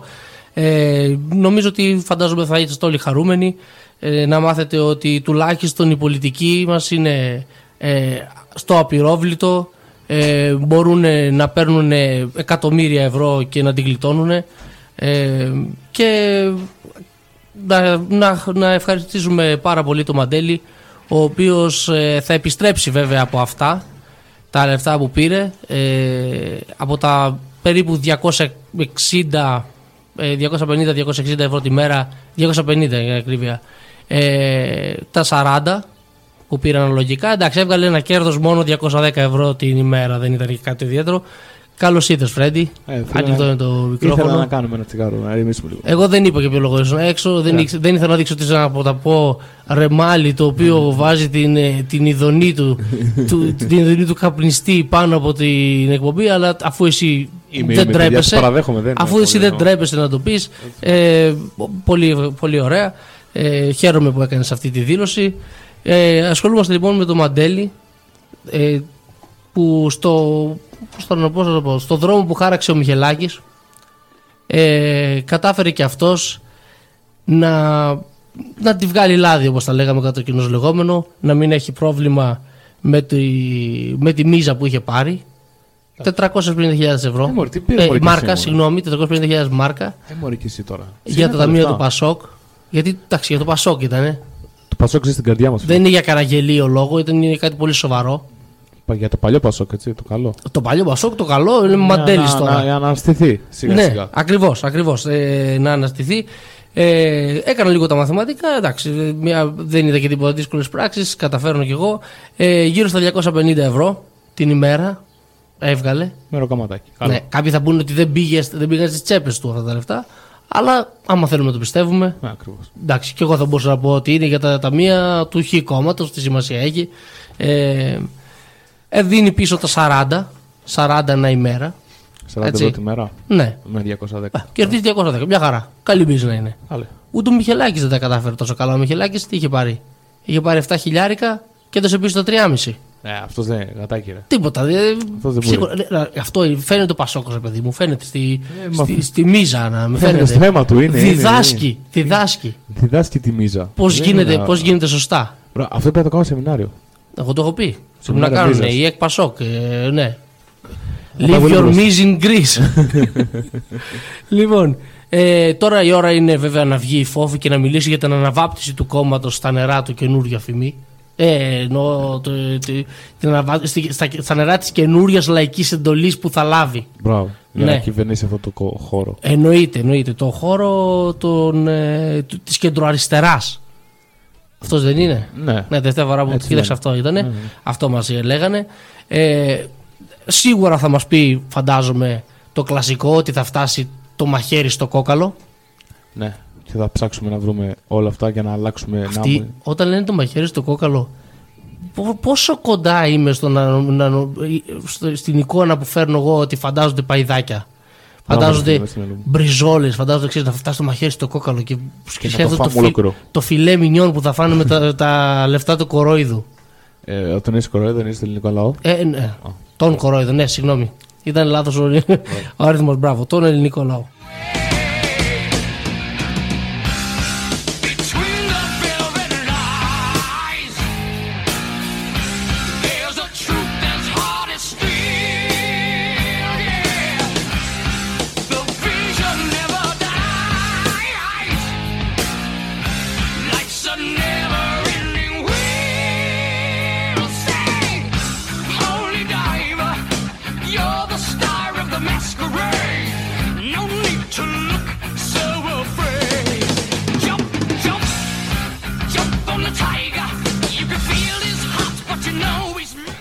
Και βέβαια, φίλε μου, βλέπω ότι δεν κρατιέσαι. Έχει περάσει ήδη 1 ώρα και 15 λεπτά περίπου στην εκπομπή και θες να μιλήσεις για το φλέγον θέμα. Ναι, πιστεύω ότι των ημερών μας. Το οποίο είναι... Eurovision, φυσικά.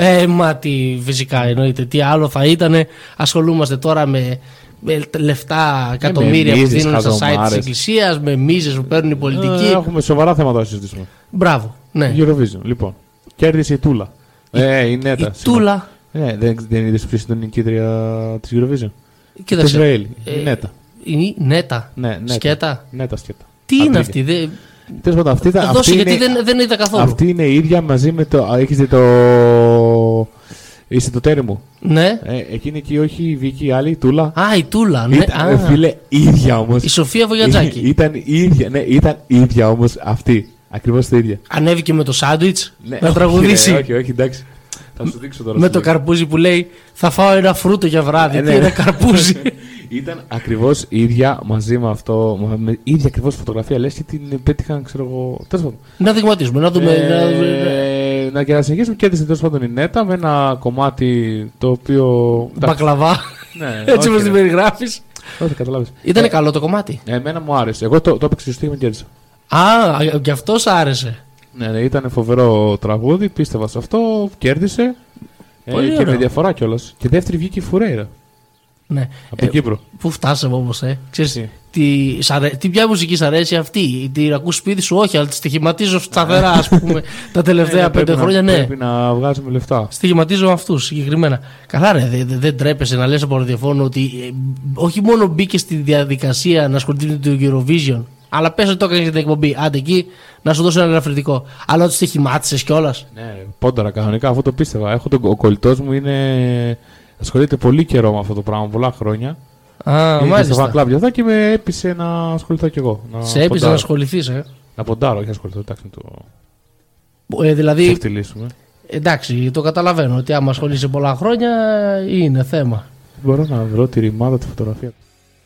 Δεν μου λες τώρα, πες μου τώρα, από μικρός το κάνεις αυτό? Έτσι. Το κάνει από μικρός Τι να σου πω τώρα, είσαι ο φίλος σου. Λοιπόν. Να το φέρουμε εδώ να μας... Γιατί δεν τον έφερε? Η αλήθεια είναι, μου είπε να έρθει να μιλήσει για την Eurovision. Ναι, έπρεπε να έρθει, ειδικός Eurovisionολόγος. Πώς είχαμε παλιά εκείνον, πώς το λέγανε, μωρέ? Τον Άλκη Μπουνιά. Το θυμάσαι? Κάπως έτσι δεν λεγότανε? Άλκη Μπουνιά. Ναι, που πήγαινε στην Ανίτα Πάνια κάθε φορά και σε κάτι άλλα πάνελ τελφαδόν, όποτε είχε να κάνει με Eurovision όμως εμφανίζονταν. Ήταν σαν τον Γαϊτάνο, πως βγαίνει το Γαϊτάνο στο Πάσχα. Αυτός έβγαινε στο Eurovision. Αυτό να το ψήνεις να τον καλέσουμε εδώ ένα χρόνο, θα το αρέσει. Αλλά τώρα να μιλήσουμε για την Eurovision αφού πέρασε. Ναι, πάει, πέρασε τώρα η Eurovision και πολύ ασχολούμαστε αυτή τη στιγμή. Τέλος πάντων, εδώ να σου δείξω φωτογραφία, είναι αυτή. Νάτι. Πιστεύω είναι η ίδια. Μάλιστα. Φίλοι, πραγματικά η ομοιότηση είναι τρομακτική. Η συγκεκριμένη είναι σαν να έκανες διασταύρωση τη Σοφία Βογιατζάκη από το Ίσο το Τέρι μου με την πριγκίπισσα Λέα από τον Πόλεμο των Άστρων. Πού το σκέφτεσαι αυτό? Α, παιδιά, κοίτα το μαλλί! Κοίτα το μαλλί! Ναι, ναι. Πραγματικά. Σαν κεραίες για το Wi-Fi με το οποίο θα υποστηρίζουν το site της Εκκλησίας είναι. Σωστά. Είδες τι ώρα από το συνδύασα. Φυσικά. Πρέπει να έχει δικό της δίκτυο. Κανονικά πρέπει να πάμε και το τραγούδι. Ποιο τραγούδι? Το βουκέ της Eurovision. Δεν το έχω στην playlist. Όχι, όχι, ευχαριστούμε, δεν θα πάρουμε. Δεν το χρωστάτε, πάρε και πιανά. Σε μια άλλη συνεδρία. Όχι, φίλοι, αλήθεια μου άρεσε με το τραγούδι. Δεν ξέρω γιατί. Η πρώτη φορά που άκουγα έτσι Eurovision και από ότι μου άρεσε το τραγούδι. Η αλήθεια είναι ότι ούτε εγώ ξέρω γιατί. Ναι, δεν ξέρω. Μ' άρεσε πραγματικά. Δεν σε είχα για τέτοιο. Ούτε εγώ με είχα. Δηλαδή, πραγματικά, όποιος θέλει, ας στείλει ένα μήνυμα. Με προτινόμενα χάπια για το φίλο Φρέντι. Κάτι που πρέπει να πάρει. Η δικιά μας η Γιάννα Ιτερζή κατάφερε να μην πάει πουθενά. Η Γιάννα Ιτερζή. Δεν πέρασε καν με τελικό. Ναι, εντάξει, δεν πειράζει. Τι να κάνουμε, έτσι είναι. Συμβαίνουν και αυτά. Ποιος ήρθε δεύτερος, είπες? Η Φουρέιρα. Η Φουρέιρα ήρθε δεύτερος που εκπροσωπούσε την Κύπρο. Είχα λοιπόν μια κουβέντα με ένα γνωστό μου για τη Φουρέιρα που είχε εκνευριστεί πάρα πολύ γιατί έκανε, λέει, τον αλβανικό αετό, το σήμα σε μια φωτογραφία του πρώτου αλβανικού αετό. Α, ήταν μαζί με τον εκπρόσωπο της Αλβανίας. Ναι, και σκεφτόμουν, καλά, είναι με τον εκπρόσωπο της Αλβανίας και είναι Αλβανίδα. Τι θες να κάνει δηλαδή? Ναι, πραγματικά, τι θες να τον ελληνικό σταυρό, τι θες να κάνει? Τι θες να κάνει τα αστέρια της, είπα. Ναι, και τέλος πάντων εκνευρίστηκε γιατί η συγκεκριμένη καλλιτέχνης επαγγελματίας, μάλλον, γιατί αυτό είναι επαγγελματίας, δεν ήταν πατριώτησα. Εγώ πάλι έχω το πρόβλημα με τους επαγγελματίες πατριώτες, σαν αυτούς που ακούγαμε πριν. Που βγαίνει ο άλλος και λέει να κόψουμε 200 ευρώ από τις συντάξεις, δεν τρέχει τίποτα. Μωρέ, τι θα κάνουμε, αρκεί να πάρουμε τα F-35 και τις φρεγάτες. Μα αυτά θα σε σώσουν οι φίλοι από τον επικείμενο πόλεμο. Αυτό είναι. Και στο κάτω-κάτω, αν ψοφήσουν και μερικοί συνταξιούχοι. Σκοτίστηκε, αυτό σας ζήσει, κατάλαβες. 1 εκατομμύριο έχουμε. Έτσι δεν είναι? Έτσι λέει, θα μείνουν κι άλλοι. Εντάξει, δεν υπάρχει πρόβλημα. Τι άνθρωποι είναι αυτοί, ρε, πραγματικά. Δεν σκέφτομαι το καλό του τόπου και την προστασία της. Όχι, όχι, πραγματικά λέω τώρα. Τι άνθρωποι είναι αυτοί που λένε να κόψουμε 200, δηλαδή πέρα από την ηρωνία. Τι άνθρωποι είναι αυτοί που λένε να κόψεις τη σύνταξη του αλουνού, την οποία δικαιούται, την έχει πληρώσει, γιατί αυτός θεώρησε ότι πρέπει να πάρουμε κάποια πλοία. Που άμα τα πάρουμε δηλαδή, ο Ερντογάν. Θα τρέμει. Θα βάλει κάποια σοβαρακάκια. Εσύ πιστεύεις δηλαδή σε αυτή τη δήλωση ότι μπορεί να το πάρουμε σοβαρά, ότι μπορούμε να κάτσουμε να το συζητήσουμε σοβαρά? Κάποιοι τον παίρνουν σοβαρά όμως. Κάποιοι τον ψηφίζουν, θα μου πεις κιόλας. Το πρόβλημα είναι αυτό, να τον παίρνουν. Κάποιοι βγάζανε και 20 χρόνια Πασόκ. Και μιας και έχουμε. Σωστό και αυτό, παραπάνω. Και μιας και έχουμε το θέμα της ασφάλειας, φίλε μου, θα μιλήσουμε και για την ιδιωτική ασφάλεια. Μάλλον την ασφάλεια σε ιδιωτικό επίπεδο, στο σπίτι μας, και θα μιλήσει ένας άνθρωπος ο οποίος γνωρίζει από αυτά, δικηγόρος, σεβαστός, ο κύριος Καπερνάρος, να δεις τι ωραία πράγματα λέει, τι προτείνει μάλλον για την ασφάλεια.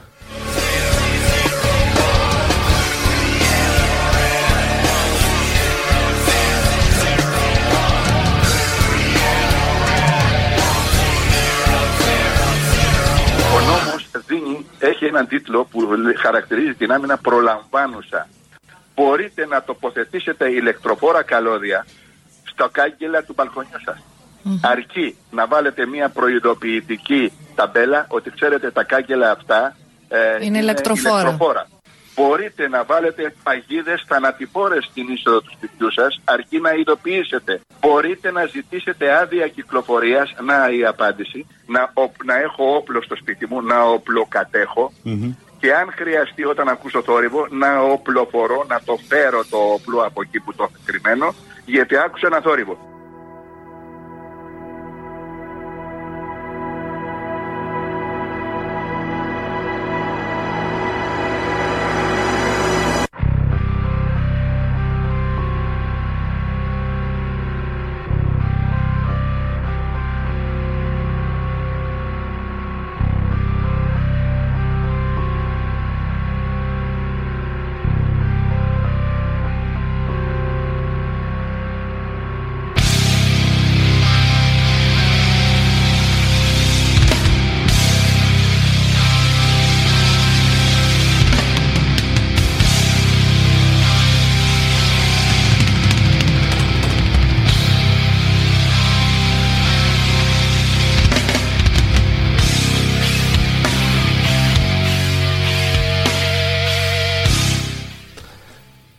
Έτσι είναι, φίλε μου, τα πράγματα.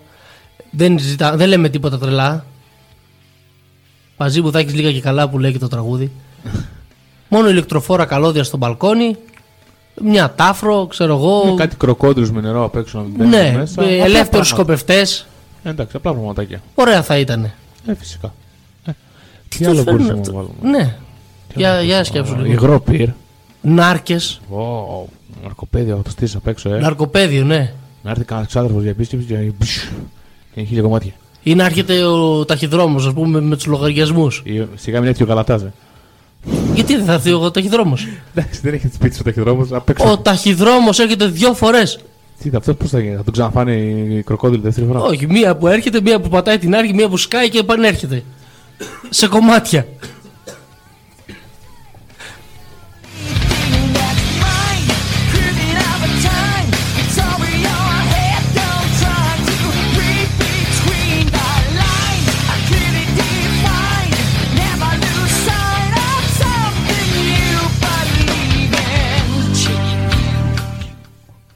Έτσι είναι, φίλε μου, όταν θα πατήσει την άρκη ο ταχυδρόμος, μία που θα την πατήσει είναι σε αυτό που το ανέκδοτο με την Ανούλα. Που πήγε η Ανούλα μετά την έκρηξη. Εδώ, εκεί, παραπέρα. Έτσι ακριβώς.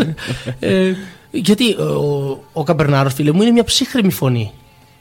Περίμενε, μη συνεχίσεις. Θέλω να σου πω ακόμα ένα ανέκδοτο με την Ανούλα που το έλεγα μικρός και χειρόμουν πάρα πολύ. Α, το λέγεις μικρός και. Ναι, το έκανες από μικρός και. Μικρός, 18-19 χρόνια. Ναι. Α, τώρα πρόσφατα. Ναι. Ας πω. Λοιπόν. Πες το, αλλά πρόσεξε έτσι. Ακούει και κόσμος έξω, μπορεί να μην είναι. Δεν είναι υπεύθυνος, ας πούμε, αυτός. Ναι, όχι. Λοιπόν, λέει Ανούλα στη μαμά της. Μαμά, δεν μου αρέσει ο παππούς. Καλά, φάει μόνο τις πατάτες. Ήταν πολύ ωραίο. Ναι.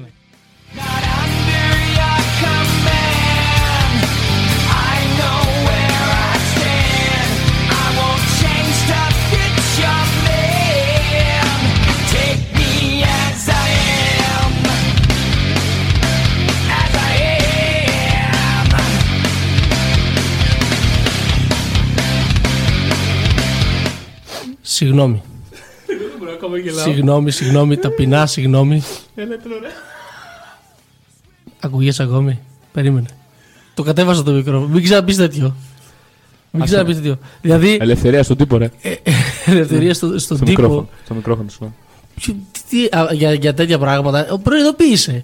Υπάρχει κόσμος που οδηγεί εκεί έξω και σ' ακούει. Από το γέλιο λες να πάθαν τίποτα. Όχι, παιδιά, ελπίζω να στείλει καλά. Από το γέλιο, ναι. Αυτό φύγανε μόνο το γέλιο. Ναι, σίγουρα. Ναι. Ήταν πάρα πολύ καλό και χαίρομαι που το είπα. Κάπως έτσι, όπως το έλεγε ο Σεφερνής. Και μπράβο μου που το είπα. Τέλος πάντων, συγγνώμη με εμένα, δηλαδή εντάξει, αυτό δεν το περίμενα. Έχει κάνει και χειρότερα ο Βρέντι. Είναι επικίνδυνος. Δεν του δώσαμε τυχαία το επώνυμο Φρέντι, το προσωνύμιο μάλλον Φρέντι. Είναι ο άνθρωπος ο οποίος δολοφονεί με ανέκδοτα. Εντάξει, φίλε, ο καθένας όπως μπορεί. Ο άλλος πήγαινε στον ύπνο, εγώ δολοφονώ με ανέκδοτα. Ναι. Πάντως, φίλε μου, να σου πω κάτι. Ο Καπερνάρος αυτό το ανέκδοτο το βρίσκει καλό, αρκεί ο παππούς να ήταν Εβραίος. Έτσι. Είναι σε αυτή τη συνωμοταξία. Αγαπάει τον πλησίο του. Είναι ο άνθρωπος ο οποίος φημίζεται για την καλή σχέση που έχει με τα ανθρώπινα δικαιώματα, την ελευθερία και όλα τα σχετικά. Δεν ξέρω, εγώ τον έχω πάρει. Αυτή είναι η εικόνα που έχω για αυτόν τον άνθρωπο. Εντάξει. Ότι δεν έχει πρόβλημα. Σου λέει, εντάξει, αν έρθει ο άλλος. Άρα, εντάξει, ήταν μεγάλη συνέντευξη. Σε ένα σημείο λέει, μπαίνει ο άλλος στο σπίτι, λέει. Και δεν ξέρεις για ποιο λόγο. Δεν έχει σημασία. Έχεις όπλο, βγάλ' το και ρίχτου. Κομπάνα του μέσα στο κεφάλι. Δεν είναι ότι διαφωνώ. Σε αυτό και εγώ σημαίνω. Έτσι. Αλλά μου αρέσει που όταν θέλουν να κάνουν.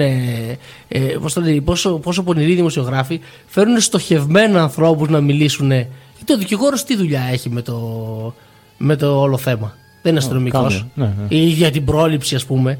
Ο αστυνομικός, ξέρεις, πρέπει να απειλείται άμεσα η ζωή του για να βγάλει όπλο. Ναι. Το οποίο σημαίνει να σου βάλει το πιστόλι στον κότο. Αυτό είναι να απειλείται άμεσα η ζωή σου. Εντάξει, ο αστυνομικός μας υποτίθεται είναι εκπαιδευμένος. Πρέπει να μπορεί να αξιολογεί τον κίνδυνο. Ναι, μυρίζει να έχει. Ενώ όταν μπαίνει μέσα στο σπίτι. Ξέρεις ότι δεν ήρθε για καλό. Τι ήρθε, για βεγγέρα. Ρίχτου. Κομπάνα τη μία στην κεφάλα. Έτσι ακριβώς. Αν έχει περάσει όλα τα προηγούμενα. Έτσι. Το στίβο μάχης. Ακριβώς. Εμένα μου άρεσε πάντως η δήλωση του Καπερνάρου. Βέβαια τη βρήκα λίγο light για τα γούστα μου. Και θυμήθηκα ένα περιοδικό το οποίο είχε βρει πριν χρόνια, το οποίο το διαφήμιζε κιόλας το τηλεάστη, νομίζω, που όλο το διαφημίζονταν, που είχε να κάνει με την ασφάλεια στο σπίτι, προστασία στο σπίτι και αυτά. Ναι, και βοήθα λίγο. Ασφάλεια και προστασία, δεν θυμάμαι, κάπως έτσι λεγόταν, τέλος πάντων, ένα περιοδικό, το οποίο είχε τέτοια θέματα. Πώς να προστατευτείς από τους κλέφτες και τα σχετικά. Και αυτό μου θύμισε το μπορείς να βάλεις ηλεκτροφόρα καλώδια, μπορείς να βάλεις αντιαρματικές νάρκες, ναι, μπορείς να βάλεις όλα αυτά. Απ' έξω το σπίτι, μου θύμισε αυτό, ναι, ακριβώς. Και το έχω φτιάξει λιγάκι, την έχω φτιάξει λίγο καλύτερη τη δήλωση του Καπερνάρου, λίγο πιο ολοκληρωμένη, όπως θα ήθελα να είναι. Αυτή είναι η πραγματική που θα βάλεις τώρα. Αυτή πιστεύεις στην πραγματική. Ναι, αυτό πιστεύω κι εγώ. Πρέπει να κάνανε κοπτοραπτική, φίλε μου, στο. Ναι, πρέπει να το κόψουν το πραγματικό δήλωση. Πρέπει να ακούσουμε την αληθινή. Θα ακούσουμε την αληθινή, έτσι, μπράβο. Πάμε κατευθείαν να την ακούσουμε.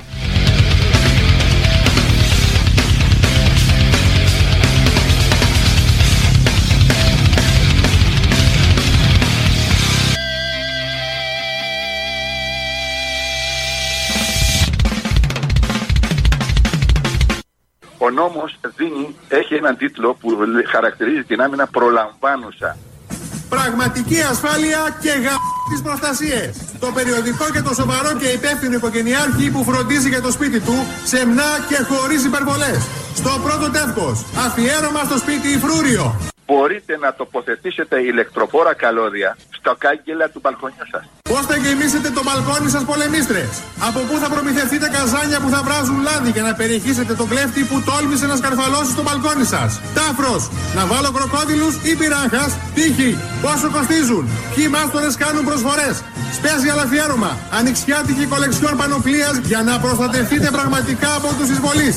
Μιλούν αποκλειστικά Δον Κιχώτης, Ριχάρδος ο Λεοντόκαρδος, Βασιλιάς Αρθούρος. Μπορείτε να βάλετε παγίδες θανατηφόρες στην είσοδο του σπιτιού σας, αρκεί να ειδοποιήσετε. Φάκελος όπλα, από την απλή σφεντόνα στο χέρι μέχρι το μη 48α5 στην Πιλωτή. Συναγερμός, αυτός ο άγνωστος. Στα πόσα δεσιμπέλ που φαίνεται ο διαρρήκτης, ποια μοντέλα ενεργοποιούνται μόνο με το βλέμμα. Προμηθεύσουν τα σήμερα κιόλας. Εξομολόγηση. Η συστοιχεία πυράβλων Patriot στο μπαλκόνι μου τρόμαζε το καναρίνι μου, αλλά του έβαλα το ασπίδες. Θέμα. Μου χτυπούν άγνωστοι το χειροτηλέφωνο και λένε πως μοιράζουν φυλάδια. Να εγκαταστήσω κιλοτίνα στην είσοδο της οικοδομής και όποιον πάρει ο χάρος. Κάντο! Μπορείτε να ζητήσετε άδεια να έχω όπλο στο σπίτι μου, να οπλοκατέχω και αν χρειαστεί όταν ακούσω θόρυβο να οπλοφορώ γιατί άκουσα ένα θόρυβο. Ακόμα! Σκυλιά φύλαξης!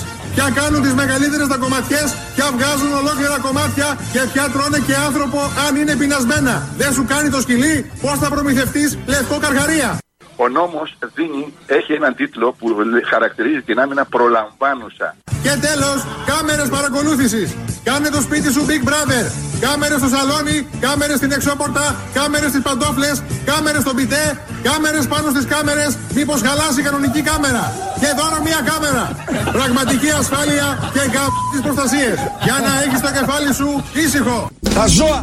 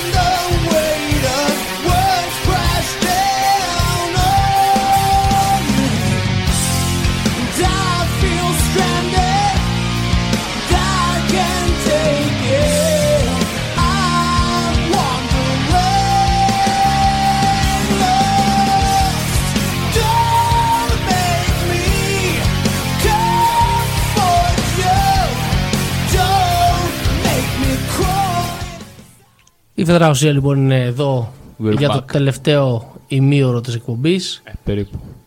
Ναι, αυτό το πάντων. Ό,τι έχει περισσέψει. Το τελευταίο κομμάτι, ναι. The last part. Ναι, γιατί είχαμε και κάποιες διαφημίσεις. Το τελευταίο κομμάτι της εκπομπής, με το οποίο θα κλείσουμε και τη σημερινή εκπομπούλα αυτής της εβδομάδας, αλλά θα πάμε και λίγο σε θέματα ανωτά του πνευματικού επίπεδου.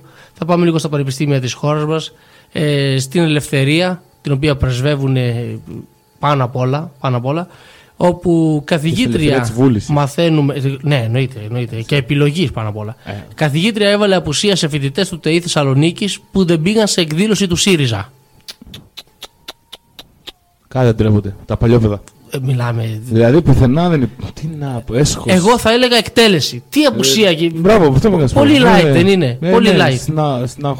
Να του πετάξουμε εκεί πέρα στην τάφορ του Καπερνάρου, εκεί πέρα που λέγαμε με το λευκό Κακαρία. Καθαρίζουμε. Τι πράγματα είναι αυτά.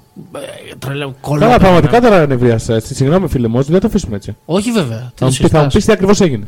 Λοιπόν, είναι πολύ σημαντική από ό,τι φαίνεται για την ακαδημαϊκή τους καριέρα η παρουσία των φοιτητών του τμήματος αισθητικής. Τμήμα αισθητικής, φίλε μου.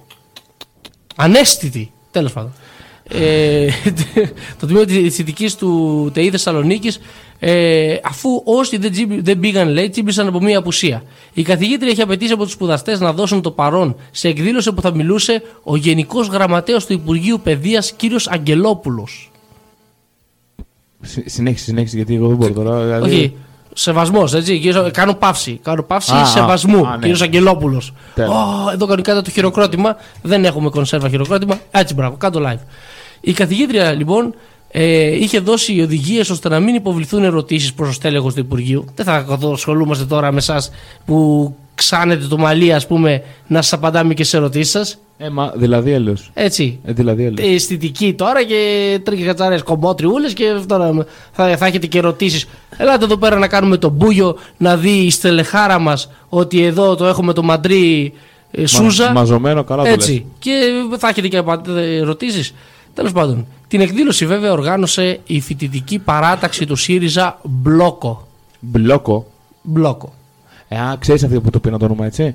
Είναι από το δεν πληρώνω πριν εκεί στα. Από τα μπλόκα, λες. Όχι από τα μπλόκα, από τα διόδια. Απλά δεν θα το ονομάζα διόδιο. Το ένα μπλόκο. Ότι σταματάς. Στον μπλόκο, ναι, αυτό το πήγα λίγο παραπέρα από πήγα και εγώ τώρα. Ενάντια στην πληρωμή διοδίων. Μπράβο. Από τα μπλόκα αυτά που κάνανε. Exactly, my friend. Ή επίσης θα μπορούσαν να είναι εξαιτίας του μπλόκου που επιβάλλεται σε οποιαδήποτε ελεύθερη σκέψη και πρωτοβουλία. Πολύ σωστό γι' αυτό. Αλλά νομίζω γίνεται λιγοριστικός. Συγγνώμη. Δεν ήταν σκοπός. Μάλλον αυτή η εκπομπή, αυτό το σκοπό δεν ήταν. Λεπτομέρειες. Θα λέγαμε ότι είναι σκοπός της εκπομπής, αλλά τώρα να ασχοληθούμε. Ο σκοπός είναι να προάγουμε την κοινή λογική, η οποία λέει φυσικά ότι λογικό είναι αυτό που έκανε, φίλε μου. Έτσι, εγώ το κρίνω. Λογικό είναι αυτό που έκανε η καθηγήτρια. Ναι. Σου λέει, δεδομένου ότι τα ΤΕΗ και τα πανεπιστήμια δεν εξασφαλίζουν θέσεις εργασίας. Ας εξασφαλίζουν τουλάχιστον με θέση κομματόσκυλου. Και από εκεί μπορεί να πάρει μια θέση εργασίας. Αυτό μπορούμε να σου δώσουμε, ρε φίλε. Σηκώνεσαι και φεύγεις όταν έρχεται το στέλεχος. Πώς θα σε δει να σε προτιμήσει. Έτσι δεν είναι. Ακριβώς. Τέλος πάντων. Το πρώτο θέμα σήμερα στην αυτεμπορική. Κύριος Ντρούτη. Μάλιστα. Λοιπόν. Έχουμε κόλπα, φίλε μου, εδώ πέρα. Μας διάφορα... κάνει κάτι ναζάκια γι' αυτό και είπα να σε βοηθήσω λίγο στην κονσόλα. Ναι. Λοιπόν, να συνεχίσουμε σε αυτό που λέγαμε. Θα συνεχίσουμε. Γι' αυτό τα φοβερά και πράγματα που συμβαίνουν στη χώρα. Που το οποίο μόνο δεν θα συμβαίνουν, έτσι. Ναι. Πετάχτηκε ο Άρης ο Πορτοσάλτη. Δεν καταλαβαίνω για ποιο λόγο. Είχαμε ένα θεματάκι. Βιάστηκε να τον αναφέρω. Ναι, δεν ήταν η ώρα σου. Τι πετάγεσαι. Ναι, φίλοι, πάντα έτσι πετάγεται. Πάντα μια ζωή αυτός ο άνθρωπος ήταν. Θα με αφήσεις να ασχοληθώ με την κυρία αυτή, η οποία είναι καθηγήτρια. Σεβάσμια. Καθηγήτρια. Παιδιά αυτά και έκανα.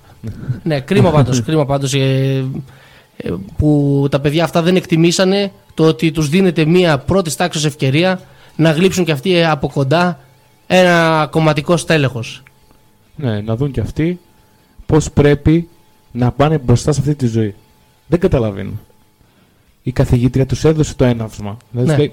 Πηγαίνετε εκεί. Τι με τα καλλιτικά γίνεσαι. Μάρε φίλε, δηλαδή. Με το κούρεμα. Μάρε φίλε, δηλαδή. Άσε την αισθητική. Κατάλαβε μερικά πράγματα. Άσε την αισθητική. Πήγαινε εκεί πέρα, γίνε κολαούζος. Γλύψε λίγο. Έτσι. Να δεις πώς θα πας μπροστά στη ζωή σου. Θα φέρει δικές του ποδιές, προκατουρημένες. Πήγαινε να φιλήσεις. Βλέπεις ότι μερικά παιδιά δεν σέβονται πλέον την εμπειρία μερικών καθηγητών. που έχουν τη γνώση.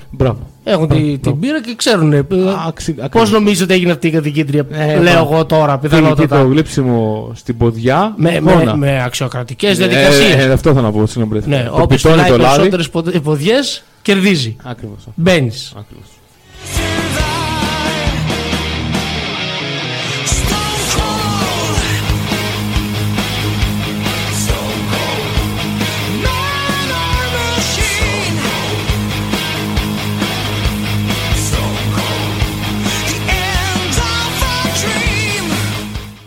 Και μιας και πετάχτηκε από πριν ο Αρούλης, να ασχοληθούμε και με το θέμα. Δεν ξέρω αν έχεις παρακολουθήσει καθόλου τις εκπομπές, τις αντικειμενικές εκπομπές που κάνει ο Άρης Μπορδοσάλτε κάθε πρωί. Μου ξεφεύγει αυτό το πρωί. Και ο Παύλος ο Παπαδημητρίου. Το πρωί κάποιοι δουλεύουν. Και αυτοί δουλεύουν τον κόσμο. Ναι, εμάς. Ναι, δουλεύουν όμως νυχθημερών για να μας πείσουν ότι ο ΣΥΡΙΖΑ είναι, τι να πούμε, ό,τι χειρότερο μετά τον έμπολα ή και πριν τον έμπολα. Ναι. Δεν έχει σημασία. Ναι, μπορεί και να είναι. Δηλαδή, σύμφωνα με αυτούς, μπορεί να είναι και χειρότερος. Σωστά. Οι 7 πληγές του Φαραώ. Τώρα έχουν γίνει 17 με το ΣΥΡΙΖΑ. Παλιό ΣΥΡΙΖΑ. Αυτή φταίνει για όλα. Μπράβο. Αυτή φταίνει. Γιατί πριν όλα πηγαίνανε πρίμα, φίλε μου. Ούτε μνημόνια είχαμε, ούτε Δουνουτού είχαμε. Ούτε χρεοκαμμένες τράπεζες είχαμε. Άρα περνάγαμε. Τίποτα δεν είχαμε. Το ΣΥΡΙΖΑ μας κατέστρεψε. Εκεί από το 10 μέχρι το 15 υπάρχει ένα κενό σκέψης, το οποίο δεν ξέρω. Δηλαδή κάποιοι θα πούνε ότι από το 10 μέχρι το 15 από το ΣΥΡΙΖΑ υπήρχαν 2 μνημόνια, καταστροφή. Όχι, ήταν η ανάπτυξη τότε. Πήγαινε η ανάπτυξη. Δηλαδή πήγαινε έτσι καμπύλη και μετά πήγε ο ΣΥΡΙΖΑ. Κράκ, έπεσε. Περίμενε, πήγαινε έτσι, λες, αλλά δεν φαίνεται στο ραδιόφωνο. Πήγαινε προς τα πάνω. Ναι. Ανέβαινε. Ναι. Υπήρχε μια ανάπτυξη. Ναι. Τα λουκέτα θα διάβαζες. Ναι, μπράβο. Μήπως έβλεπες τα στατιστικά των λουκέτων, μήπως έβλεπες τις αυτοκτονίες, μήπως έβλεπες τίποτα τέτοιο. Καλά, κοιτώ ότι τώρα πάμε καλύτερα. Κοίταξε, το σίγουρο είναι ότι τότε δεν πηγαίναμε καλά. Δεν λέω ότι πάμε καλύτερα. Πολύ ΣΥΡΙΖΑ υποστηρίζει, φίλε μου. Θες κάτι να μου ανακοινώσεις? Εγώ δεν υποστηρίζω. Θα ανακοινώσω εν ευθέτω χρόνο την πολιτική μου τοποθέτηση. Καταλαβαίνεις τώρα παθαίνω κουβέλι τώρα, έτσι. Απλώνω τη δήλωση για να πιάσει ένα δίωρο. Μην κάτσουμε εδώ όμως 2 μέρες. Ναι, εντάξει, τι να κάνουμε. Εσύ ήθελα να με κάνεις πολιτικό με το ζόρι. Πρέπει να, κι εγώ να ταυτιστώ με κάποιον, με κάποιον επιτυχημένο. Και ταυτίζεσαι με κουβέλι. Γιατί δεν είναι επιτυχημένος ο κουβέλις. Φυσικά. Από εδώ τον έχεις, από εκεί τον έχεις. Με 4%. Ρε φίλε, ο άνθρωπος είναι το αντίστοιχο της κατσαρίδας στην πυρηνική καταστροφή. Έτσι. Τι πλάκα κάνεις με ένα κόμμα που δεν γέμιζε 2 ταξί και καταφέρνει να είναι μέσα σε 3 κυβερνήσεις. Πώς δουλεύεις τώρα? Πόσο μπροστά. Είδα στην προηγούμενη, είναι σε αυτή και θα είναι και στην επόμενη. Γι' αυτό λέω 3. Βλέπω μπροστά εγώ, φίλε μου. Βλέπω το μέλλον. Και το μέλλον θα έρθει από τους νέους, από το κουβέλι, από 70 και πάνω. Θα φάμε κι άλλο κουβέλι δηλαδή στη μάπα, έτσι δεν το γλιτώνουμε. Γιατί όχι? Γιατί όχι? Βλέπεις κάποιο καλύτερο? Θες Λεβέντη? Θέλω Λεβέντη. Δηλαδή τώρα και εσύ βάζεις μπρος γκρεμός και πίσω ρέμα. Αφού αυτό έχουμε να επιλέξουμε, τον μπρος γκρεμός και πίσω ρέμα τώρα, δηλαδή το κατάλαβες εσύ. Τι θα προτιμούσα από τους 2? Τον τρίτο. Ναι. Από φώτη κουβέλι. Εσύ δηλαδή έτσι μπορείς τον τρίτο μακρύ, μάλλον τον Κυριάκο. Εκεί προσανατολίζεσαι. Δεν μιλάμε για μύτες αυτή τη στιγμή. Όχι, δεν μιλάω για μύτες. Μιλάω για πολιτικό εκτόπισμα. Ναι, okay. Ναι. Και τέλος πάντων διάφορα πράγματα εξογκώματα στον εγκέφαλο μπορεί να είναι μεγάλα. Να μην κάνουμε θέμα τώρα. Μην προσβάλλουμε κόσμο. Πάμε λοιπόν να ακούσουμε την αμερόληπτη δημοσιογραφία του Άρη τον Πορτοσάλτη όταν έχει καλεσμένο της Νέας Δημοκρατίας. Πόσο λίγο την προετοιμάζουν τη συνέντευξη.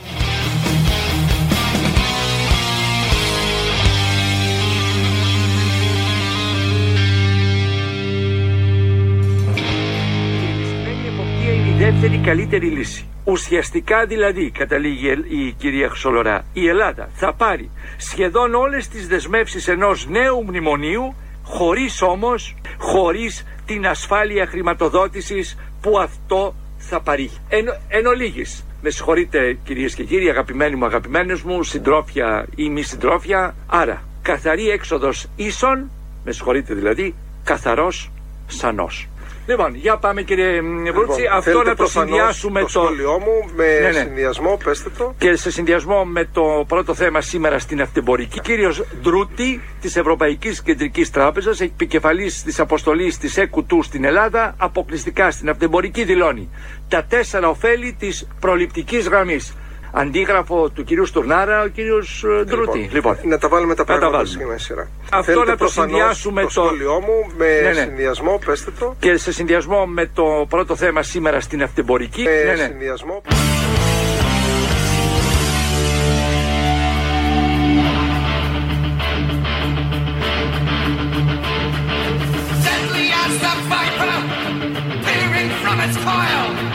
The poison air is coming to the boil. Taking life for time off, the fuse is running short. On the verge of snapping if it's caught. And all the pressure that's been building up for all the years from the Lord. Σε συνδυασμό, πέστε το, Βοηθήστε λιγάκι, πέστε το. Τι συνοηθήκαμε πριν. Τι εννοείται. Α, ναι, συγγνώμη, καθίστε να διαβάσω το κείμενο. Ναι. Θυμάστε, είχαμε 1-2. Είχαμε την κυρία Φλωρολεάρ, πώς τη λέγανε. Που είναι κάτι. Έτσι, όπως το λέγει, δεν κατάλαβα. Είναι σαν το καινούριο. Πώς το λένε, σαμπουάν της Λορεάλ. Να σου πω κάτι. Εγώ δεν πιστεύω ότι έγινε αυτό που λες. Τι δεν πιστεύεις, ότι συνοηθήκαν από πριν. Εγώ πιστεύω ότι απλά κάπου μάγκωσε και τον έσπρωξε. Καταλαβαίνεις. Ναι. Μάγκωσε λίγο η σκέψη του. Όπως τότε με το χαρτάκι που έγινε. Το σενάριο. Ενώ η κουβέντα έτσι. Α, το σενάριο, μπράβο. Ναι. Ωραία. Όπως ξεχνάει ο ηθοποιός τα λόγια του. Και ναι, κύριε, αφού δεν το σκούδισε. Ρε, άλλα είπαμε να πεις. Ρε, ξύπνα, ρε. Κοιμάσαι όρθιος με πρωί-πρωί. Καφέ δεν ήπιες. Τι είπαμε, λέμε για τη Φλωρορεάλ, πώς τη λένε αυτή. Που είναι σαν το Σαμπουάντζο Ρεάλ, ότι η καθαρή έξοδος είναι κακή γιατί θα έχουμε μόνο τα μέτρα και δεν θα έχουμε τα θετικά, δεν θα έχουμε το μαξιλάρι, δεν θα έχουμε την ευλογία αν θέλεις. Θα το πω, δεν έχω πρόβλημα εγώ, δεν τρέπουμε. Ναι, την ευλογία του μνημονίου, αυτή την καλοπέραση που έχουμε τώρα. Την ασφάλεια. Αυτό το οποίο ήρθε και μας έσωσε από τη χρεοκοπία. Μπράβο. Μπορώ να το πω καλύτερα. Ένα είναι αυτό το οποίο θα πρέπει να πεις. Και το άλλο που πρέπει να πεις ελεύθερα, σαν δημοσιογράφος, και να χτυπήσεις και το χέρι στο τραπέζι, αν χρειαστεί, είναι ότι ο άλλος, ο οποίος είναι στη γραμμή Στουρνάρα. Μην το ξεχνάμε αυτό. Να στηρίξουμε και το Στουρνάρα. Δηλαδή, βγήκε ο έξω ο Καραγκιόζης και είπε αυτό. Άρα, ο Στουρνάρας έχει δίκιο.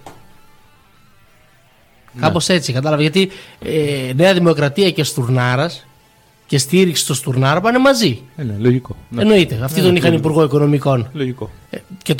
Και τώρα βγαίνουν. Η πλάκα ποια είναι. Μας λένε εντελώς ηλίθιους. Και έχουμε ξεχάσει εμείς τι ήταν ο Στουρνάρας. Και σου λένε αυτός πρέπει να είναι ο ανεξάρτητος τραπεζίτης.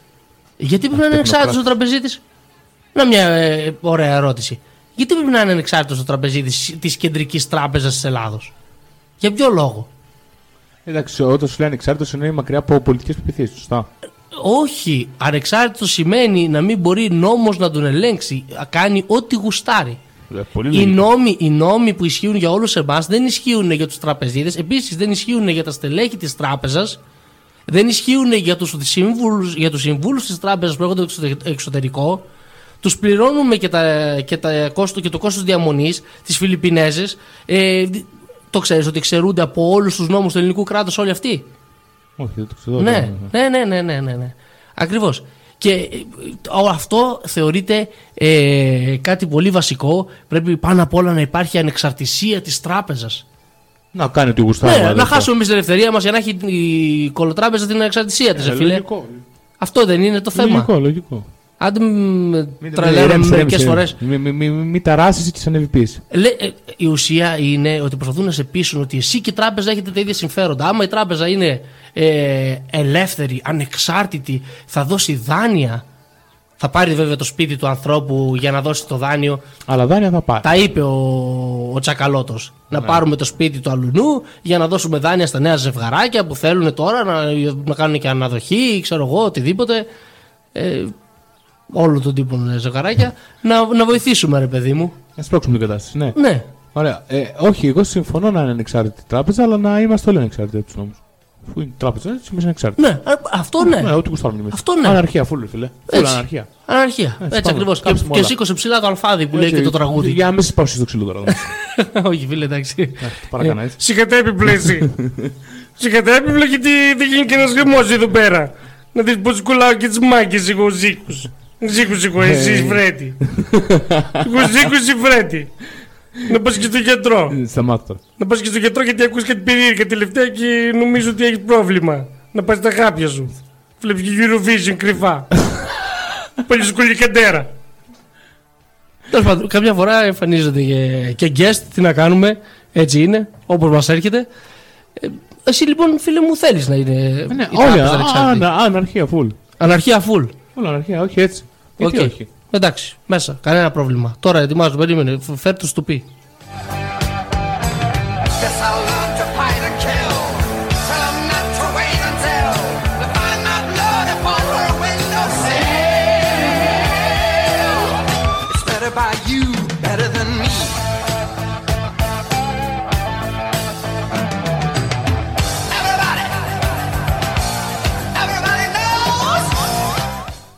Μιας και μιλάμε για αναρχία, φίλε μου, θα σπάσουμε όλους τους κώδικες, θα πάμε κόντρα στους νόμους της φύσης και του παραφύσιν.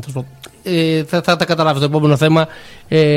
Θα μας το σερβίρει ο Μητροπολίτης Σεραφείμ, ο οποίος έκανε βαρύγδουπες δηλώσεις. Μας εξήγησε πώς πρέπει να χρησιμοποιείται ο προκτός σωστά. Ναι, ναι. Ωραία. Και όχι με τον αναρχικό τρόπο του κάσει ό,τι θες. Έτσι, τον κάσει ό,τι θες. Εσύ και τον κάσει ό,τι θες, δικό σου είναι. Όχι, φίλε μου. Υπάρχει λόγος για τον οποίος τον έδωσε ο Θεός συγκεκριμένα και πρέπει να το σέβεσαι αυτό το πράγμα. Για να δούμε. Έτσι. Δεν σου δούσε και ένα χειρίδιο χρήσης να ξέρεις κι εσύ. Άσε που θα τα στα αραβικά. Τέλος πάντων, άστο. Διώξουμε επίσης λοιπόν τον προκτό σου για άλλο σκοπό παρά μόνο για αυτό που ο δημιουργός τον έδωσε. Και εδώ μιλάω για την παράχρηση σωματικών οργάνων. Εκεί είναι το μεγάλο τραγικό γεγονός. Η Εκκλησία είναι η μάνα η οποία οφείλει στο παιδί να πει την αλήθεια. Εάν εγώ αυτή τη στιγμή βγάλω τη γλώσσα μου και γλύψω κάτω το καθαρίσω σαν σουγκαρίστρα το δάπεδο, θα πάθω νικητιάσεις, λοιμώξεις, πράγματα θάματα. Γιατί κάτω υπάρχουν εκατομμύρια μικρόβια. Δεν μπορείς λοιπόν να χρησιμοποιήσεις το στόμα σου για άλλο σκοπό παρά μόνο για αυτό που ο δημιουργός το έδωσε. Δεν μπορείς να χρησιμοποιήσεις λοιπόν τον προκτό σου για άλλο σκοπό παρά μόνο για αυτό που ο δημιουργός τον έδωσε.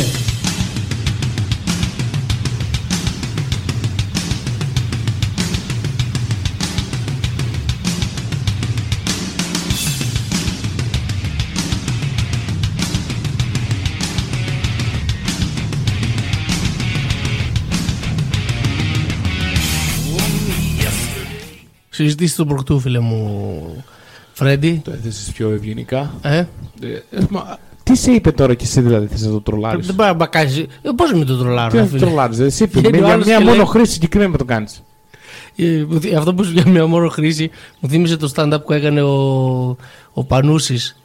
Που και καλά μίλαγε στη μάνα του και σε έλεγε ότι θα πάει στη Μύκονο και του έλεγε ότι εκεί πέρα ρε παιδί μου ξέρεις είναι λίγο ελευθερίο, ναι. Yeah. Και λέει έλα μωρέ μάνα, λέει σιγά τι έγινε, δεν είναι τίποτα, λέει, σαν να χέσεις προς τα μέσα, δεν είναι, yeah, ναι, yeah. Δεν είναι ζήτημα. Λοιπόν, κάπως έτσι, αυτό που έφερε στο μυαλό ο αγαπητός κύριος, τέλος πάντων, ο Σεραφείμ Πειραιός, ο οποίος έχει πρόβλημα, αυτό το πράγμα, εγώ δεν το καταλαβαίνω πραγματικά. Γιατί έχουν πρόβλημα αυτοί που διατείνονται τέλος πάντων, γιατί δεν είναι όλοι έτσι, ότι είναι straight? Γιατί έχουν πρόβλημα αυτοί που είναι straight με τους gay? Γιατί στατιστικά, άμα το πάρεις, λογικά, άμα το πάρεις, δεν σε συμφέρει να είσαι εναντίον. Γιατί? Και τον απλούστο του λόγο ότι όσο περισσότεροι, αν πιστέψουμε αυτούς, γίνονται gay, τόσο περισσότερες ελεύθερες γυναίκες υπάρχουν για σένα, άρα αυξάνεται το μερίδιό στην αγορά. Σωστά, έτσι όπως το θέτεις, είναι κάπου το ξαναδιαβάσεις το άλλο. Πρέπει να είσαι βαθιά ηλίθιος για να πεις ότι εγώ δεν θέλω περισσότερες γυναίκες για μένα. Σου είχα πει και την άλλη φορά, είναι αισθητικό το θέμα. Συν της άλλης, πέρα από το αισθητικό. Τι σε ενδιαφέρει, στο κρεβάτι θα πας. Πέρα από αυτό, οι περισσότεροι, αν είναι έτσι τα στερεότυπα όπως τα παρουσιάζουν στις ταινίες, σειρές και τα σχετικά, είναι και εμφανίσιμοι. Είναι και δύσκολοι ανταγωνιστές δηλαδή. Ναι, ναι, θα σε δυσκολέψουν. Ναι, οπότε ας τους ανθρώπους να τη βρουν μεταξύ τους. Τώρα αυτό θα το πεις για τους άλλους, όχι για μένα, γιατί δεν μιλάμε για τον απλό λαό. Εγώ δεν μιλάω για μένα. Α, γιατί εγώ δεν συγκρίνομαι, δεν βλέπεις μπροστά σου. Βλέπω ότι βλέπω, ναι, γι' αυτό. Λέμε για τους άλλους τώρα. Το έθεσε σωστά αυτό. Εσύ γιατί τώρα γιατί το πήρες προσωπικά το θέμα. Δεν ξέρω, έτσι. Κάπως έπρεπε να το ξεφτυλίσω. Κάπως έπρεπε να ασχοληθείς, Θες να το προσωποποιήσεις. Πρέπει λίγο. Τόση ώρα δεν το έχω κάνει εδώ και 2 ώρες εκπομπής. Και σε λίγο τελειώνουμε, άρα κάπως πρέπει να κάνω και εγώ το κομμάτι μου. Ναι, εντάξει. Τι να σου πω. Αυτό ήταν που ταυτίστηκες. Δηλαδή από όλα τα υπόλοιπα. Αυτό εμένα. Με αυτό έγινε το θέμα. Εγώ θέλω να σου πω ότι εγώ δεν σου φοβάμαι τους γκέι. Την γκέι, τη straight, δεν έχω θέμα. Γιατί να σου φοβάσαι. Γιατί, άκου να σου πω, γι' αυτό που έλεγες για το μερίδιο αγοράς, δεν έχω τέτοια θέμα. Α, εννοείς ότι εσύ είσαι υπεράνορα, παιδί μου. Δεν με νοιάζει εμένα. Εσύ είσαι μια κατηγορία από μόνος σου. Ναι, I don't give a shit. Α, μάλιστα. Είσαι της αυτοδιαχείρισης, εσύ. Ναι, ρε παιδί. Εγώ δεν χρειάζομαι. Αργαλιό, πάλι στο δε. Μήπως εσύ δεν χρειάζεσαι. Εγώ δεν χρειάζομαι ούτε τους μέρους ούτε τους δε. Μόνος μου. Δεν παρακόψω το λαιμό τους. Δεν θέλω κανέναν. Δεν θέλω τη συμπόνια κανενός. Τον έπαιξα τον κόσμο και τον γύρισα τον κόσμο. Ναι, και τον είδα.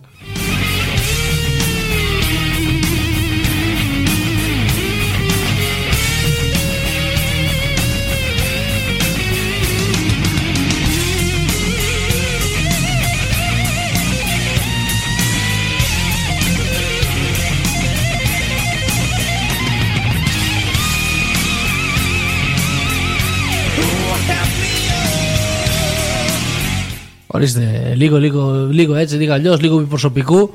Φτάσαμε στο τέλος, φίλοι μου, της εκπομπής αυτής. Σε ακόμα ένα. Σε ακόμη ένα τέλος αυτής της εκπομπής. Αφήσαμε το καλύτερο για το τέλος. Ναι, πραγματικά. Τέλος πάντων, να χαιρετήσουμε τον κόσμο και για αυτή την εβδομάδα. Mm-hmm. Θες κάτι να πεις, κάτι τελευταίο? Όχι, τι τελευταίο. Τίποτα φιλιά. Όχι. Το 400 ευρώ. Όχι, δεν κάνω εγώ τέτοια πράγματα. Α, δεν ρίχνει τις τιμές. Εντάξει, οκ, καταλαβαίνω. Λοιπόν, καληνυχτήσουμε τον κόσμο. Ναι. Mm-hmm. Να χαιρετήσουμε λοιπόν. Χαιρετούμε από την εκπομπή Φαιδρά Ουσία, ο Όζη και ο Φρέντι. Και θα τα πούμε την επόμενη φορά. Την επόμενη Δευτέρα, για ώρα. 6-8, ναι, σταθερά. Με όλα τα θέματα που θα μας κάνουν και αυτή την εβδομάδα να φρίξουμε πιθανότατα. Καληνύχτα. Καληνύχτα από εμάς.